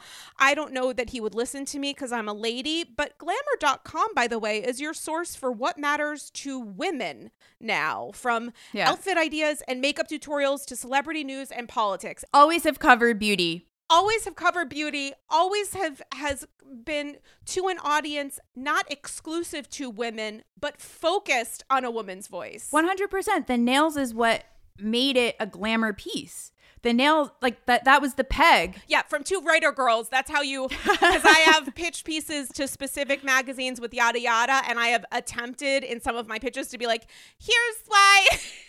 If it's your audience, yeah, no, like, if it's not specific that's the way that you pitch and sell a piece to glamour is by making it specific to your audience. It's just so interesting to me that tom sandoval much like tom schwartz is such a piece of shit especially to women that he would ignore the articles that more roundly and directly and fully criticize who he who he is as a villain and that he would get upset. I don't think it's the straw that broke the that broke the camel's back. I think he said that camel's a lady that he would directly attack a magazine that's focused on women for an article written by a woman because he thinks that she doesn't have the right to criticize him. He thinks she doesn't understand him and he thinks he needs to teach her. And I think that is such a good example of who Tom Sandoval is. He's been harmed by yet another woman. And instead of going after the men who've done an excellent job of dragging him in much more direct ways, referencing his terrible character, he would go after the article about his nail polish. It just says so much about who he is, which is such an asshole and so manipulative, especially when it comes to gender politics. He sucks. I think that it's really rich that he is trying to give an eth- uh, he's trying to give a lesson on ethics to somebody on ethics of journalism. Like, give me a fucking break. Like he has he has no leg to stand on there, you know? He's so cowardly. He's such a pussy that like he won't even go on an interview. He's so insignificant as uh, in terms of any kind of radical intelligence or understanding or uh, even responsibility that he feels about what he did he won't even go on an interview unless he ensures that the woman in the interview keeps her mouth fucking shut. Yeah. Jackie, Howie's daughter, as we discussed on the episode she was on, was not allowed to question him. And then during the interview, he's like, Ask me whatever you want to Howie. It's all a joke, it's all strategic and manipulative.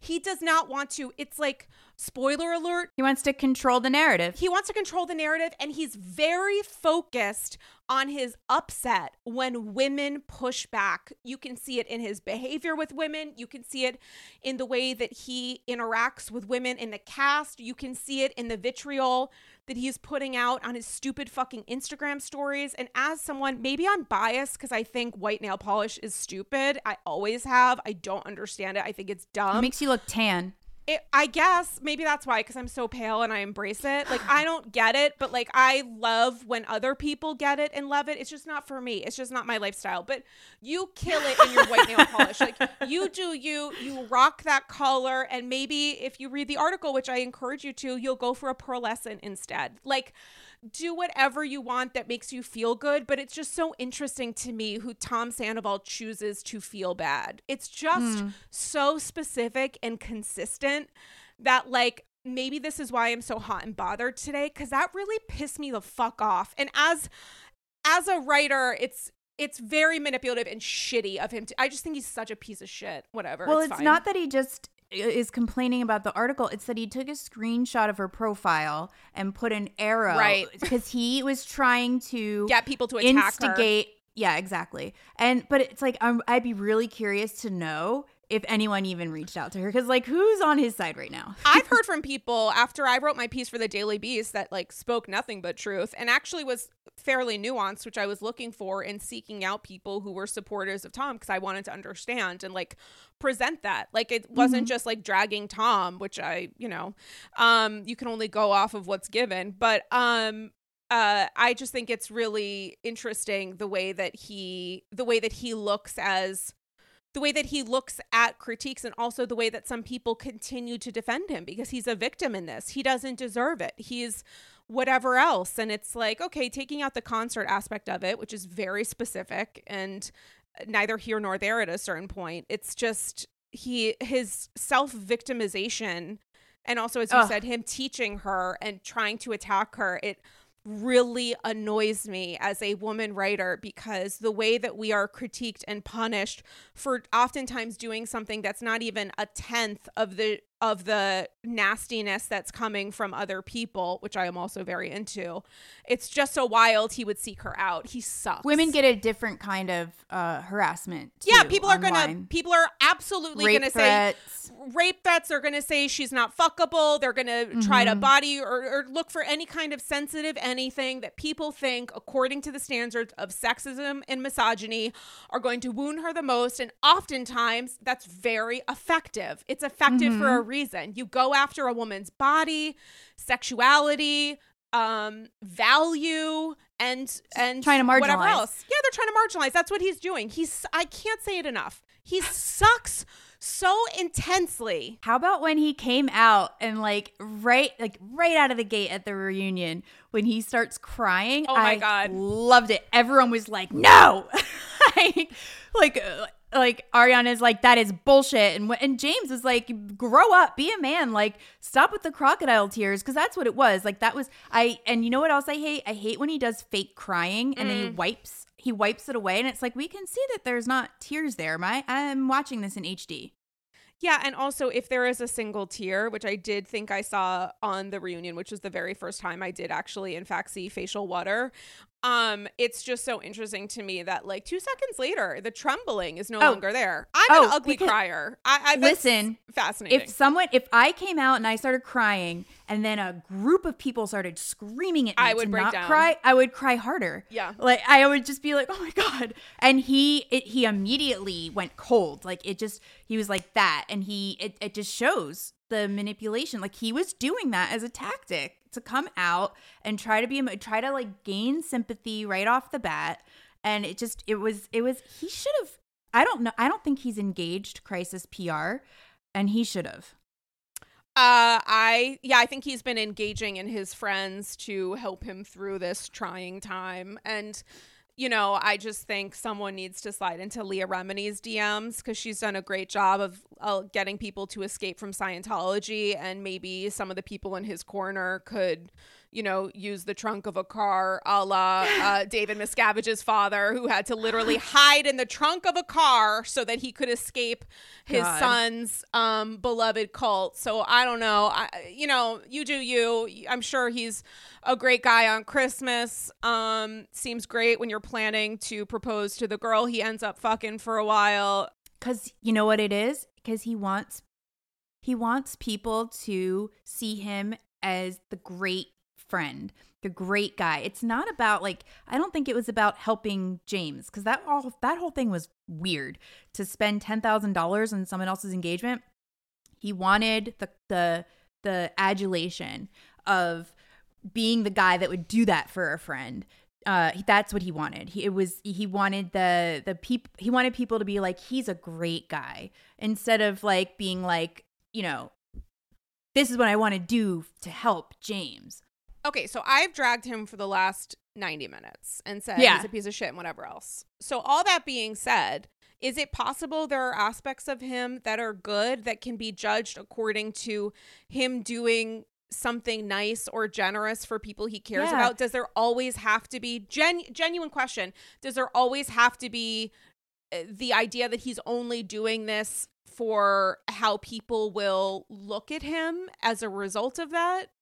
If it's off camera, if it's private, or, or when he when he said to Scheana like, "Come on, you're part of this. Get in the group." That was something that wasn't you know done for an audience. You know what I mean? That was that was to make her feel better. That's that's something different. But I think I would anything that is is going on on camera in a podcast interview, whatever, that is performative.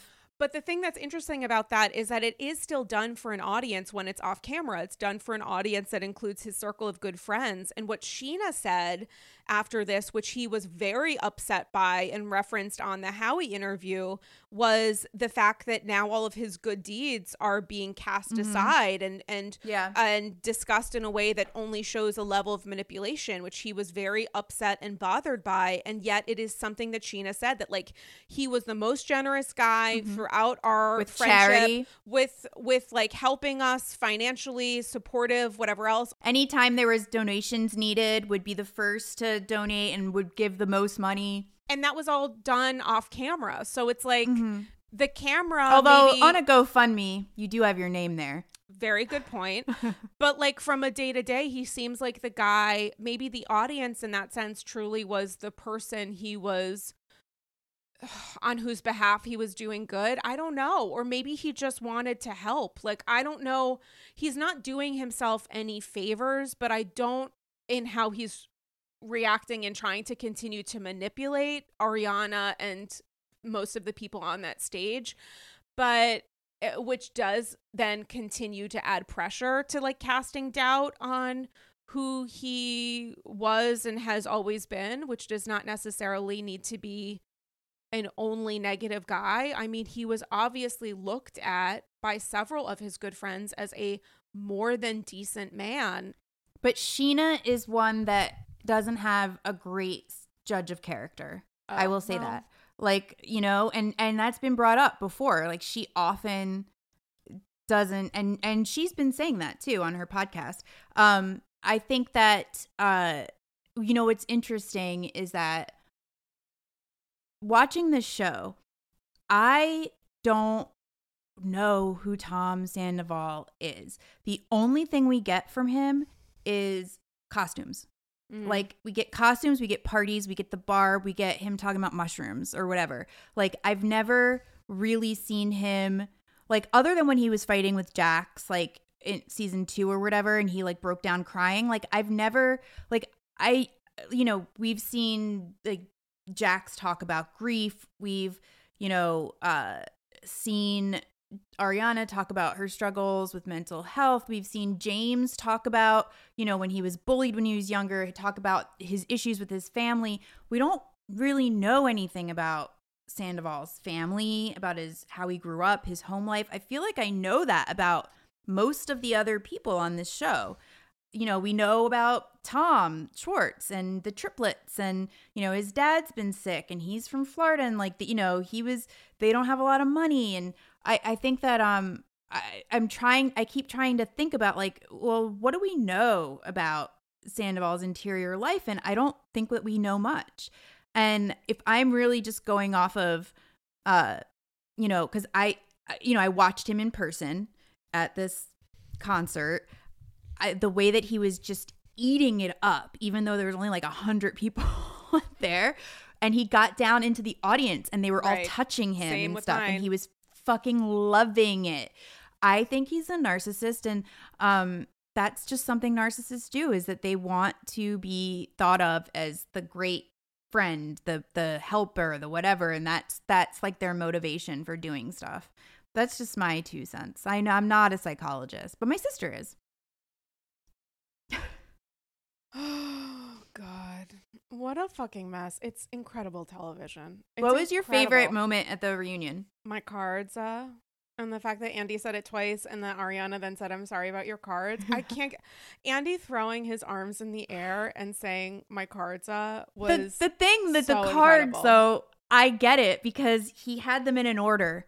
Yeah, and I don't think that they were numbered. Or maybe I no. hope that they were. In the future they really honestly should be. They yeah, I think he had them in an order. I, I know from doing interviews. Yeah, yeah, and the it was thick. There were a, there was a thick pile there. I would there. be beside myself. I would be like, we need to take a ten. I, they they must have right. They had to, they had to have. Uh, and okay, uh, another question: Do you believe the Billie Lee stuff? Um, I did. I didn't, and then I did, and now I don't no, but I do think it's interesting, regardless from believing any rumors that Tom and Billie may have hooked up.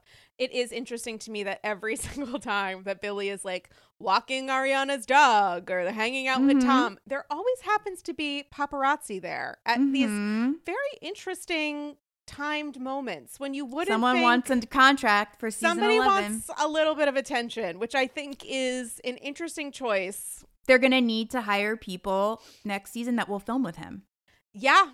The reason why I think it's true is because Scheana and Peter both said that they absolutely think it's true and they must know some other information because they said that on Scheana's podcast. Uh, there there must be some information that's privy to them that they they said that it's true. And then also Kristen, she believes it's true, obviously. But she said that Jesse Montana told her that. And that guy Jesse Montana doesn't Who's that? You would recognize if you Google him. You would recognize him. He's oh, like okay. uh he works at the restaurant, or he did. He just seems like he wouldn't. I mean, I don't know this guy or whatever, but like he's part of their friend group, and I don't think he would just be like making some bullshit up. You know, you know, you know the yeah, guy, right? I just googled him. Yeah, yeah, yeah. Yeah, I don't think that it doesn't. And they and Chris and they Kristen is like intimated this too, or he said this like I don't. It doesn't seem like why would he just make something like that up, like just for shits and giggles? Well, Ariana said she doesn't believe it, if I remember I know, correctly. that she said that she talked to Billie, but I don't know. I don't know. I believe I, it's anything is possible at this point. Exactly. Anything is possible. I just think I I just They they all know something that is they all know something about that that they're not saying that they have like uh, whatever the the story was or whatever like because scheana was like i absolutely believe it's true and peter is like oh 100% it's true so i'm interested i'm interested to know this and she's like waking up at his house and shit now like come on yeah. Don't stay over. Don't stay over. And also, that's Ariana's house. And we're all forgetting this. It's also Ariana's house. I, it's interesting, like, because I don't think, because Tom has been borrowing against, he's been using that house as a cash cow for this stupid bar. So when they sell it, like, he's not going to get any money out of that thing. He's going to, like, I'm sure they'll sell at a at a profit. Uh, oh, I don't. But like, people have been telling me it's a soft market. That they might not sell it at a profit. They might sell it at a loss. no, they will. Katie and Tom did. Katie and Tom sold their house for like way more than they paid for it. Oh, okay. Well, I hopefully. think. I think. Yeah. Um. I don't know if the di- landscape of real estate has changed. In, in Well, interest rates are high, but there's all but like there's in LA, it's just it's a tough market. Like people are always buying houses in LA. Mhm. People are like always and it's a nice it's a nice it's place a and beautiful a- house. Beautiful. Yeah. house. Yeah, and apparently it's a good a good school district or whatever. So, uh you know, and people love that mar- modern farmhouse thing and it's, you know, the the inside is nice and it's not that old. It's like new construction but not that old. Yeah, but uh yeah, when it comes to the whole how's the money of this going to work, it's another form of control that he has that obviously Yeah. Ariana re- wants to remove herself from as quickly as possible, but I think the narrative that he put even around that like refinancing is completely uh unfortunate because I don't know that he can buy her out. I wonder if they refinanced or if he did a HELOC, What's that? A home equity line of credit. So that's like a smaller percentage rate that you have to pay back. It's a good it's like you you can use your house as like the the monetary value of it is you could you get like a checking a line of, of credit like you could use it like as a checkbook almost and i think that he was doing that so uh, you know if they uh, she she'll probably get money but i don't know i'm so so so curious to know how that's going to pan out because when Lisa a couple seasons like last season or something when Lisa was talking to Ariana about it and Ariana was like, "Well, he he borrowed against like his half of the house or something." And Lisa was like, "That's not How it possible. works. Like you yeah, like he's he, borrowed money out of the house. Like that's you guys own that together. You also own that debt together. Like uh, you know, I I don't I think maybe maybe he they did a home equity line of credit and he was only able to use 50% of that credit. Maybe that's how they worked it out, but I don't know. I hope that her uh her SpawnCon with SoFi works out for her and she can get covered in this in this uh in this financial uh shitstorm that she's going to have to deal with with the selling of the house. And he seems like the type too that he's not he's going to resist Oh my God, he's going to delay this for as long as possible so that he Yeah. can still have control. And maybe so he can try to get her in line in his mind that if I delay this and whatever else, not only do I, I mean, you think about that with any number of housewives' divorces that we've seen take place where financial control and manipulation becomes so key here. And it was obviously.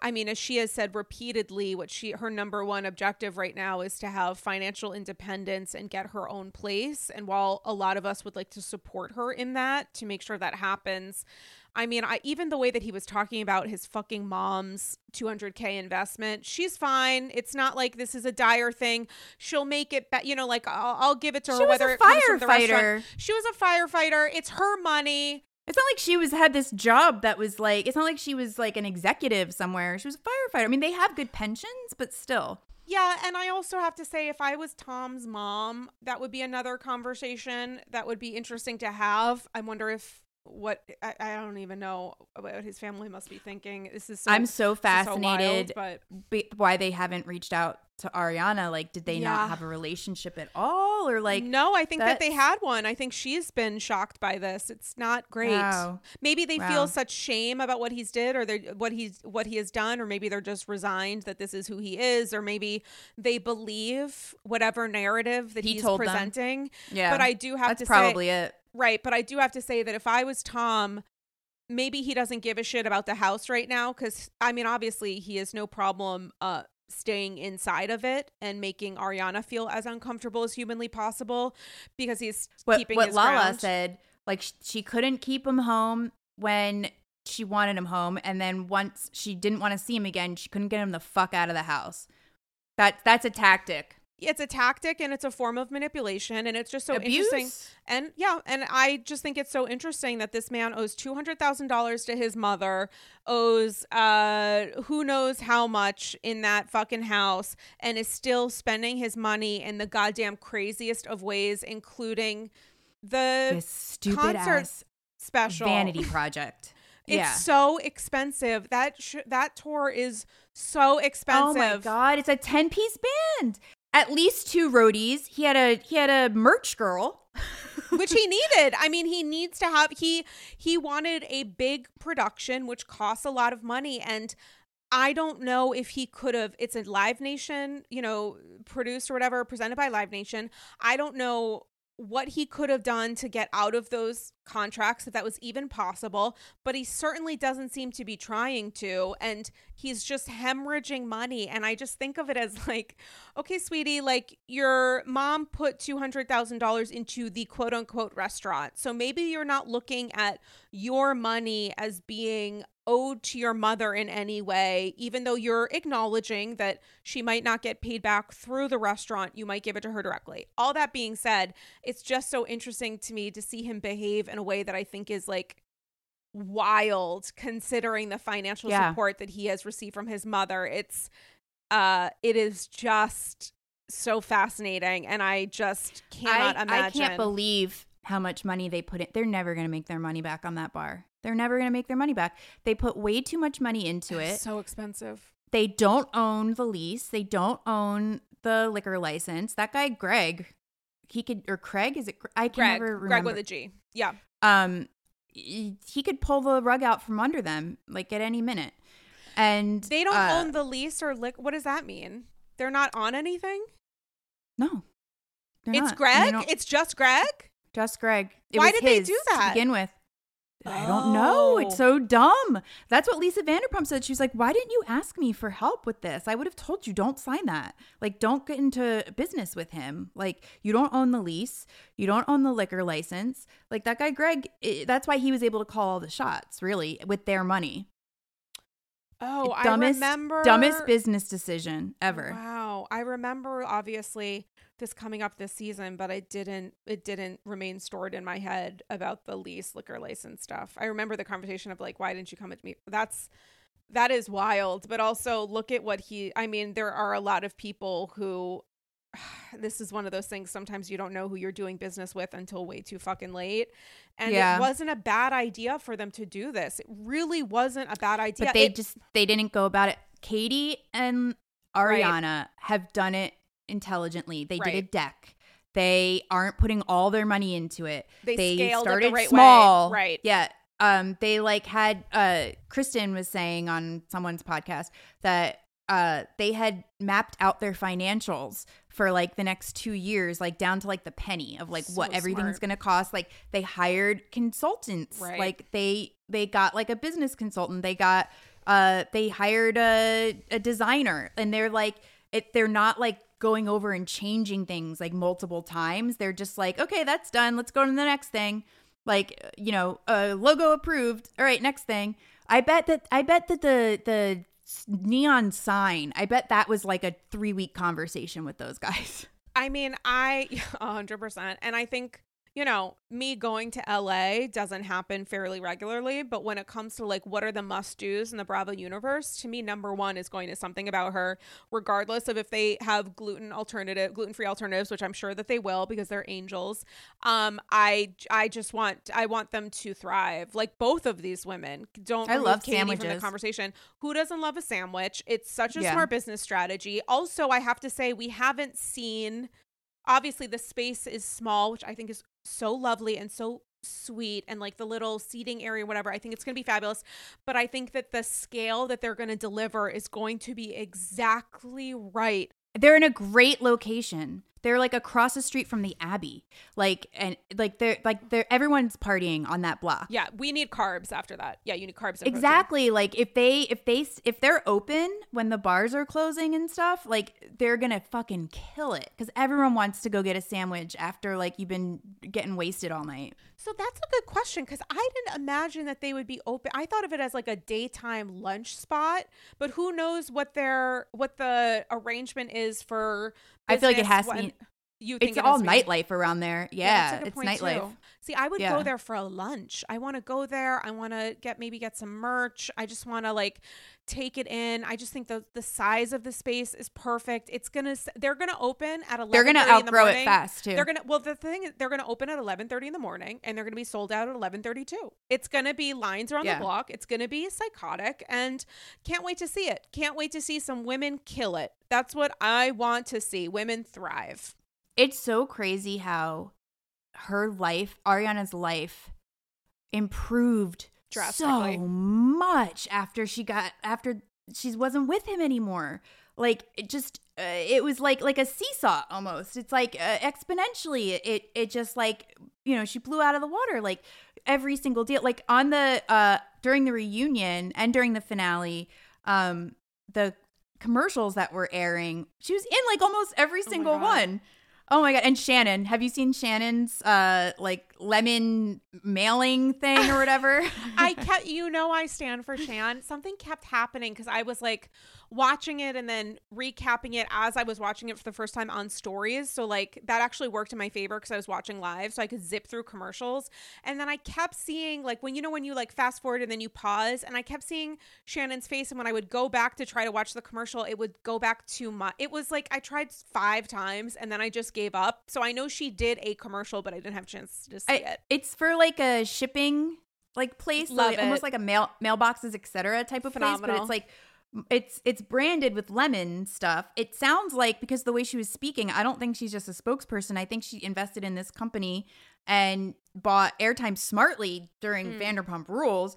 And uh I it, like, but I what's funny to me is like I know that she's like nine in a bowl, like that's like the lemons thing, but like she's on an orange show, so like you would think she would like try to put oranges with it or whatever, but like no, she's just sticking with the lemons. Tracie Morrissey, I love you so much. The way you just said she's on an orange. like you're right, she is. She's a lemon lady, but there's other citrus. A lemon show- lady on an orange show. You're on a different citrus show, Shan. I don't know. I love her so much. It, it it's iconic. I do also have to say that Uber One commercial. I can't watch it enough. I think it's so funny. Lala doing the like, what's the money? when thing? Lala's like, yeah, she's It's like, wait, what savings. say? She's like, she's like savings. savings. It's so funny. I think it's. I've watched it so many times. It makes me laugh.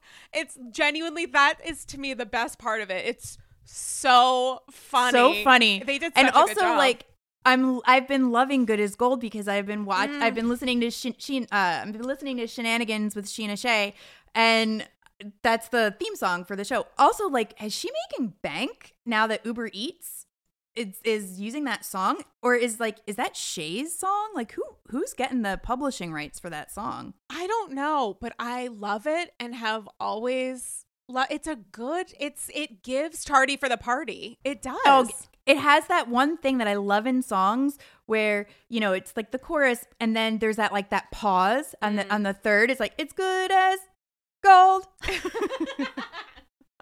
Also, I do just need to shout out that those title cards at the beginning of the episode were so funny to me, and the way that they called the um the principles the principles of the Scandoval. I mean, it it was just so I couldn't stop laughing, and I know that like it's technically correct, but it's just there's something about it that was like so dramatic and also formal that I just couldn't get over. They shout out to everybody at VPR, production, editors, I mean, just doing the Lord's work, really delivering. Although nothing could be better than the finale, but they're they're killing it. Oh my god, and the trailer editors are so good. Uh I did notice though like those cards in the beginning. Um that's like like that's just the standard like anytime I've like you know, had to work with an editor and something that's like the standard font that the editor just picks mm. and they just mm. like blah, blah, blah, they type that thing in. It's like you guys didn't like want to go back and like zhuzh it up. Like you just wanted like the the Helvetica bold. That that was it. you know what they needed? Some what? white nail polish. Ah! That would have only made it better. So, note to self: maybe check glamour before you uh, finish editing next week. Listen, Tracie Morrissey, I've taken more than enough of your time. I loved it. I'm so obsessed with you. I love your thinking and your feedback. I love when we have different takes too. That's incredibly important. It wouldn't be interesting no, if we were wouldn't. just agreeing with each other the whole time. I love talking about this shit with you. And are you watching? We we literally must wrap, but are you watching Jersey Atlanta right now? Okay. Atlanta I have to catch up, but Jersey I am on top of. And have you been watching the after show? You Jersey know, after show? I finally It's I, almost better than the show. It's so good. And the way that Jackie was like because I watched the is slurring. What? or slaying? Slurring? slaying, but also slurring. You haven't noticed that Jackie seems no. like a little like loosey goosey. Well, they do. Yeah, they do. They have drinks with they them. They have drinks yeah. The, on the after show, and thank God that they do. She's very honest. Dolores and Teresa keep eating hot tamales in the middle of it. Yeah, that was so funny. Literally, like they're in the middle of talking, and then Dolores just picks up the box at Teresa. So I, I mean, there was there was a lot there. I, I Jackie's um strong critique of leaving the wedding early, I thought was interesting. What was your reaction to that? I think that was a bad choice on Marge's part. And mm. Jen Fessler said that she regrets leaving early. You know, first of all, you're not supposed to leave before the cake. Right. And she left before the dinner she left before the entrance. Which yeah, she did. she, then she said she stayed for cocktail hour. I mean, there was a lot of food at cocktail hour though. It was Italian wedding. Right, and who knows how long the gap of time between when they arrived at cocktails and when Tree and Louis were going to be announced. But it was so funny to me that Marge was then like, "But I was there for the most important part, the wedding." It's like, sweetie, what are you talking about? the party. Yeah. They're there for the party. That's the whole thing. Well, I thought it was really cute when Teresa was like, I I came over because I wanted us to dance. Yeah. And production had gone down. Cameras. yeah, she's like the I you know I took the mics off and everything, and I went over to because I wanted to dance with her, and I was like, oh, I kind of felt bad for her. I wonder how much of that is going to influence and impact the obvious vitriol that they have for each other in the reunion. Where did it go left with them like because it seemed like they were kind of get they were getting along mostly during the season and then they had this she went to the wedding like is did what is it because she left early? Is that what is that what did it so I thought that was, and I was like, that's not, that doesn't feel like enough for me. But I think what it actually is, is these rumors that Louis had either partnered with creators or done some kind of investigation that really, really upset several members of the cast, especially Marge. Bo Dietl. Like crossing Bo the line. Well, Bo Dietl then said that was bullshit and didn't happen. But like the allegedly who was it? Someone's kid? Maybe it was Marge's. Marge's one of Marge's kids was allegedly threatened by Louis at work or something. Oh, well, yeah. no, uh, uh, Frank Catania, Frankie. No, I think working both. with Louis. Right. I, and I, as soon as she said that, you know, last season or the season mm-hmm. before, I was like, that's gonna end horribly. Yeah, that's gonna end. That's not gonna end well. Mm-mm. Yeah, and I think he, I think it's like a two-parter that there's, and also Frank Senior said that Louis was coming after him too. That it was like about. Yeah, I'm really interested odd. to see about all of all of what's going down. Although I will say that you know I'm I'm not. I, I am my the jury's still out for me on Louis because I keep trying to find things. I mean, actually, no, the jury's not out. The domestic violence stuff is bad. I, I went and like read all of those police reports. They're bad. Um, but but they also are from like a very contentious divorce that happened a decade ago, but still, it's not great. Uh, and he does seem to love bomb, but he does also seem really into Teresa, and she's really into him, and he does seem like he treats her well. But like, I am so over Joe Gorga. I'm so sick of him. I've been sick of him for a long time. Like his caveman attitude. I 100% believe that he was trying to not invest money in the pizza company, that he was like thinking that just because he came up with the idea that Louis should invest the money, like he seems like he's a, you you look shocked. Are you, you're, I, my Joe mouth Gorga? is completely, not that I'm into Joe Gorga, but that you're seemingly more well i get it i mean we've known joe for longer I'm kind of team. No, you know, I'm, I guess I'm a tree hugger. Um, but I, I think I am more on Teresa's side. I am. I think that like. oh my god i, love this I, I think that she, uh, she, I think that that the Melissa getting pissed off about the like oh you why why did you call my why did you call your brother over to like tell him about this rumor like that happened before cameras went up and it happened privately and then Teresa never said anything about it publicly. So I don't understand why like Melissa brought that up. Like that was really weird. Like right at the end she was like we weren't going to say anything cuz we wanted to keep it you know smooth before the wedding. I also think it's kind of bullshit that Melissa was like pissed that she wasn't in the wedding. Who wants to be a bridesmaid? When Lala was like, I'm so glad you didn't ask me to be a bridesmaid. I hate that shit. I mean, same. Like, who yeah, wants I, to be I never involved? want to be a bridesmaid. It's, a, a literal it's nightmare. too much. No, and the stress of wearing an ill-fitting dress that I would never wear. Again. That you have to It's like, pay not- for, and then you have to pay for all No. this other shit too. Like, and Teresa's already been married, so it's like, you know, Also, of course, Teresa's not going to bring it up on camera when it's specific to Melissa because she made sure that Danielle and Jen Aydin would. M- Teresa was not against this being discussed on camera. She just didn't want to have her handprints anywhere near it. And also, during the think? meeting, yes. And during the meeting, they said that Melissa was having multiple affairs. And then Gia then calls and tells her uncle he could do better than his wife. Like, what? That's not. that that's she not was having multiple affairs. yeah, that allegedly it was not just this one time car thing, which is what Jen Aydin they ran with it. Like Teresa and Louis were yes anding and being like, Oh, I've heard of all this other stuff. Do I think any of that's true? No. Do I think that Joe cares even if it was? Absolutely not. Oh, I think that Joe cares. I don't th- I think he knows his wife. Yeah, no, I don't think. No, but I think he knows his wife and that it didn't happen. And I'm sure them having this conversation, which they're pretending to tell us was, or they're telling us they're pretending was only because they wanted Joe to know the terrible rumors going around that were obviously fake. It's like, no, then Gia wouldn't have called and been like, I believe them. She's bad. You can do better. I think it made a lot of sense to me that Teresa didn't want it on camera because it works to her benefit more if it's off. But I thought that I thought that Jen wasn't gonna even say anything about it. She was just kind of like she was. She wanted to. She wasn't trying to go after Melissa. She was trying to go after Margaret with that information. You know what I mean? Like she wanted to really be like, oh, and she wanted Melissa to be mad at Margaret. She wanted everyone to be mad at Margaret for like saying these things. But of course, Margaret's gonna repeat things that she heard to who she thought was her best friend. You know what I mean? Like I tell my friend Anything. it's like you- yeah, you, same. gossip with your with your best friend.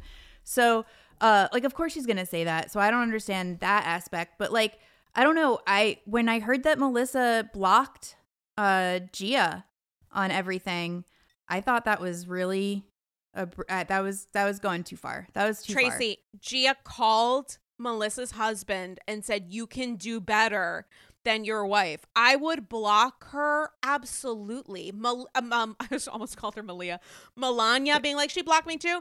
Y'all, you guys were talking so much shit. Like at a certain point, I know it's weird because it's like, Aunt, niece, aunt should always take the higher road. But if Yeah, you are calling, no, if you are calling, if you're Gia calling Joe saying you can do better than this woman, the woman is not going to be like, "Great, let me continue to like your post." She's going to be like, "Get the fuck out of here. It's too much." I don't.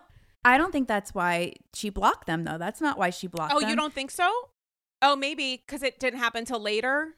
She yeah, she blocked them after the Bahamas. like display at the in the Bahamas. Yeah, that wasn't like very that wasn't truthful. Like they tried to portray it as like, oh yeah, Joe and Joe together again. But Joe Giudice said like, oh we saw I saw him in the lobby. Like literally the only seconds. interaction was what that but what was recorded. Yeah. And then the and then Gia said something on it on socials like this isn't real or blah blah blah. And I think that's when uh, Melissa blocked her. I literally didn't. I should have. I can't believe that I gave two seconds to New Jersey conversation. I would just like to apologize to Jersey people because you're saying a lot of stuff, Tracie Morrissey, that I really do want to unpack. But we have also been ah! recording for about three years. So I you're know. Com- you're coming I know. Back. I know. I know. We got to talk okay. Jersey. Can you come back and we'll talk Jersey reunion? Yeah, the reunion. We'll, okay. Um, Absolutely. It's yeah. a three parter. I believe so, and it's going to be fucking intense. And hearing your perspective on this, this will be a great conversation. So, Blood Oath, you're coming back. We're talking NJ. Absolutely. In the meantime, tell people about pipedreams.fun, about your podcast, where they can follow you on social. Mention it all.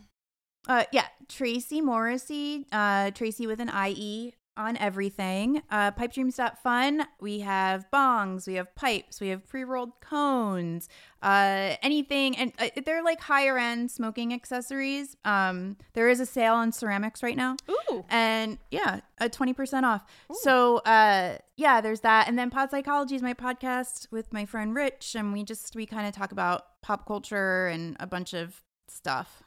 I sometimes I'll do deep dives on there. Haven't done one in a little while. On a scale of one to five, Jamila Jamil bees, how buzzy do you think our conversation was? Buzzy? Like bees? What do you mean?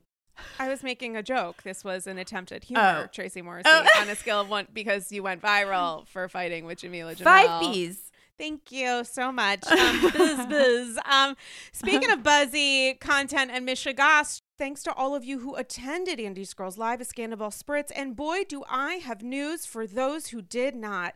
Tonight, May 27th at 7 p.m. Eastern Standard Time, our friends of the Green Room 42 are doing a rebroadcast. You get to watch Dylan Hafer and I shoot the shit about all things Scandoval, an incredible Q&A with AGs in attendance, some amazing feedback in their words on all things Scandoval, and of course AG Theater, Dylan Hafer, also known as Bravo by Betches, doing an impeccable DJ James Kennedy phone call to Raquel, played by myself.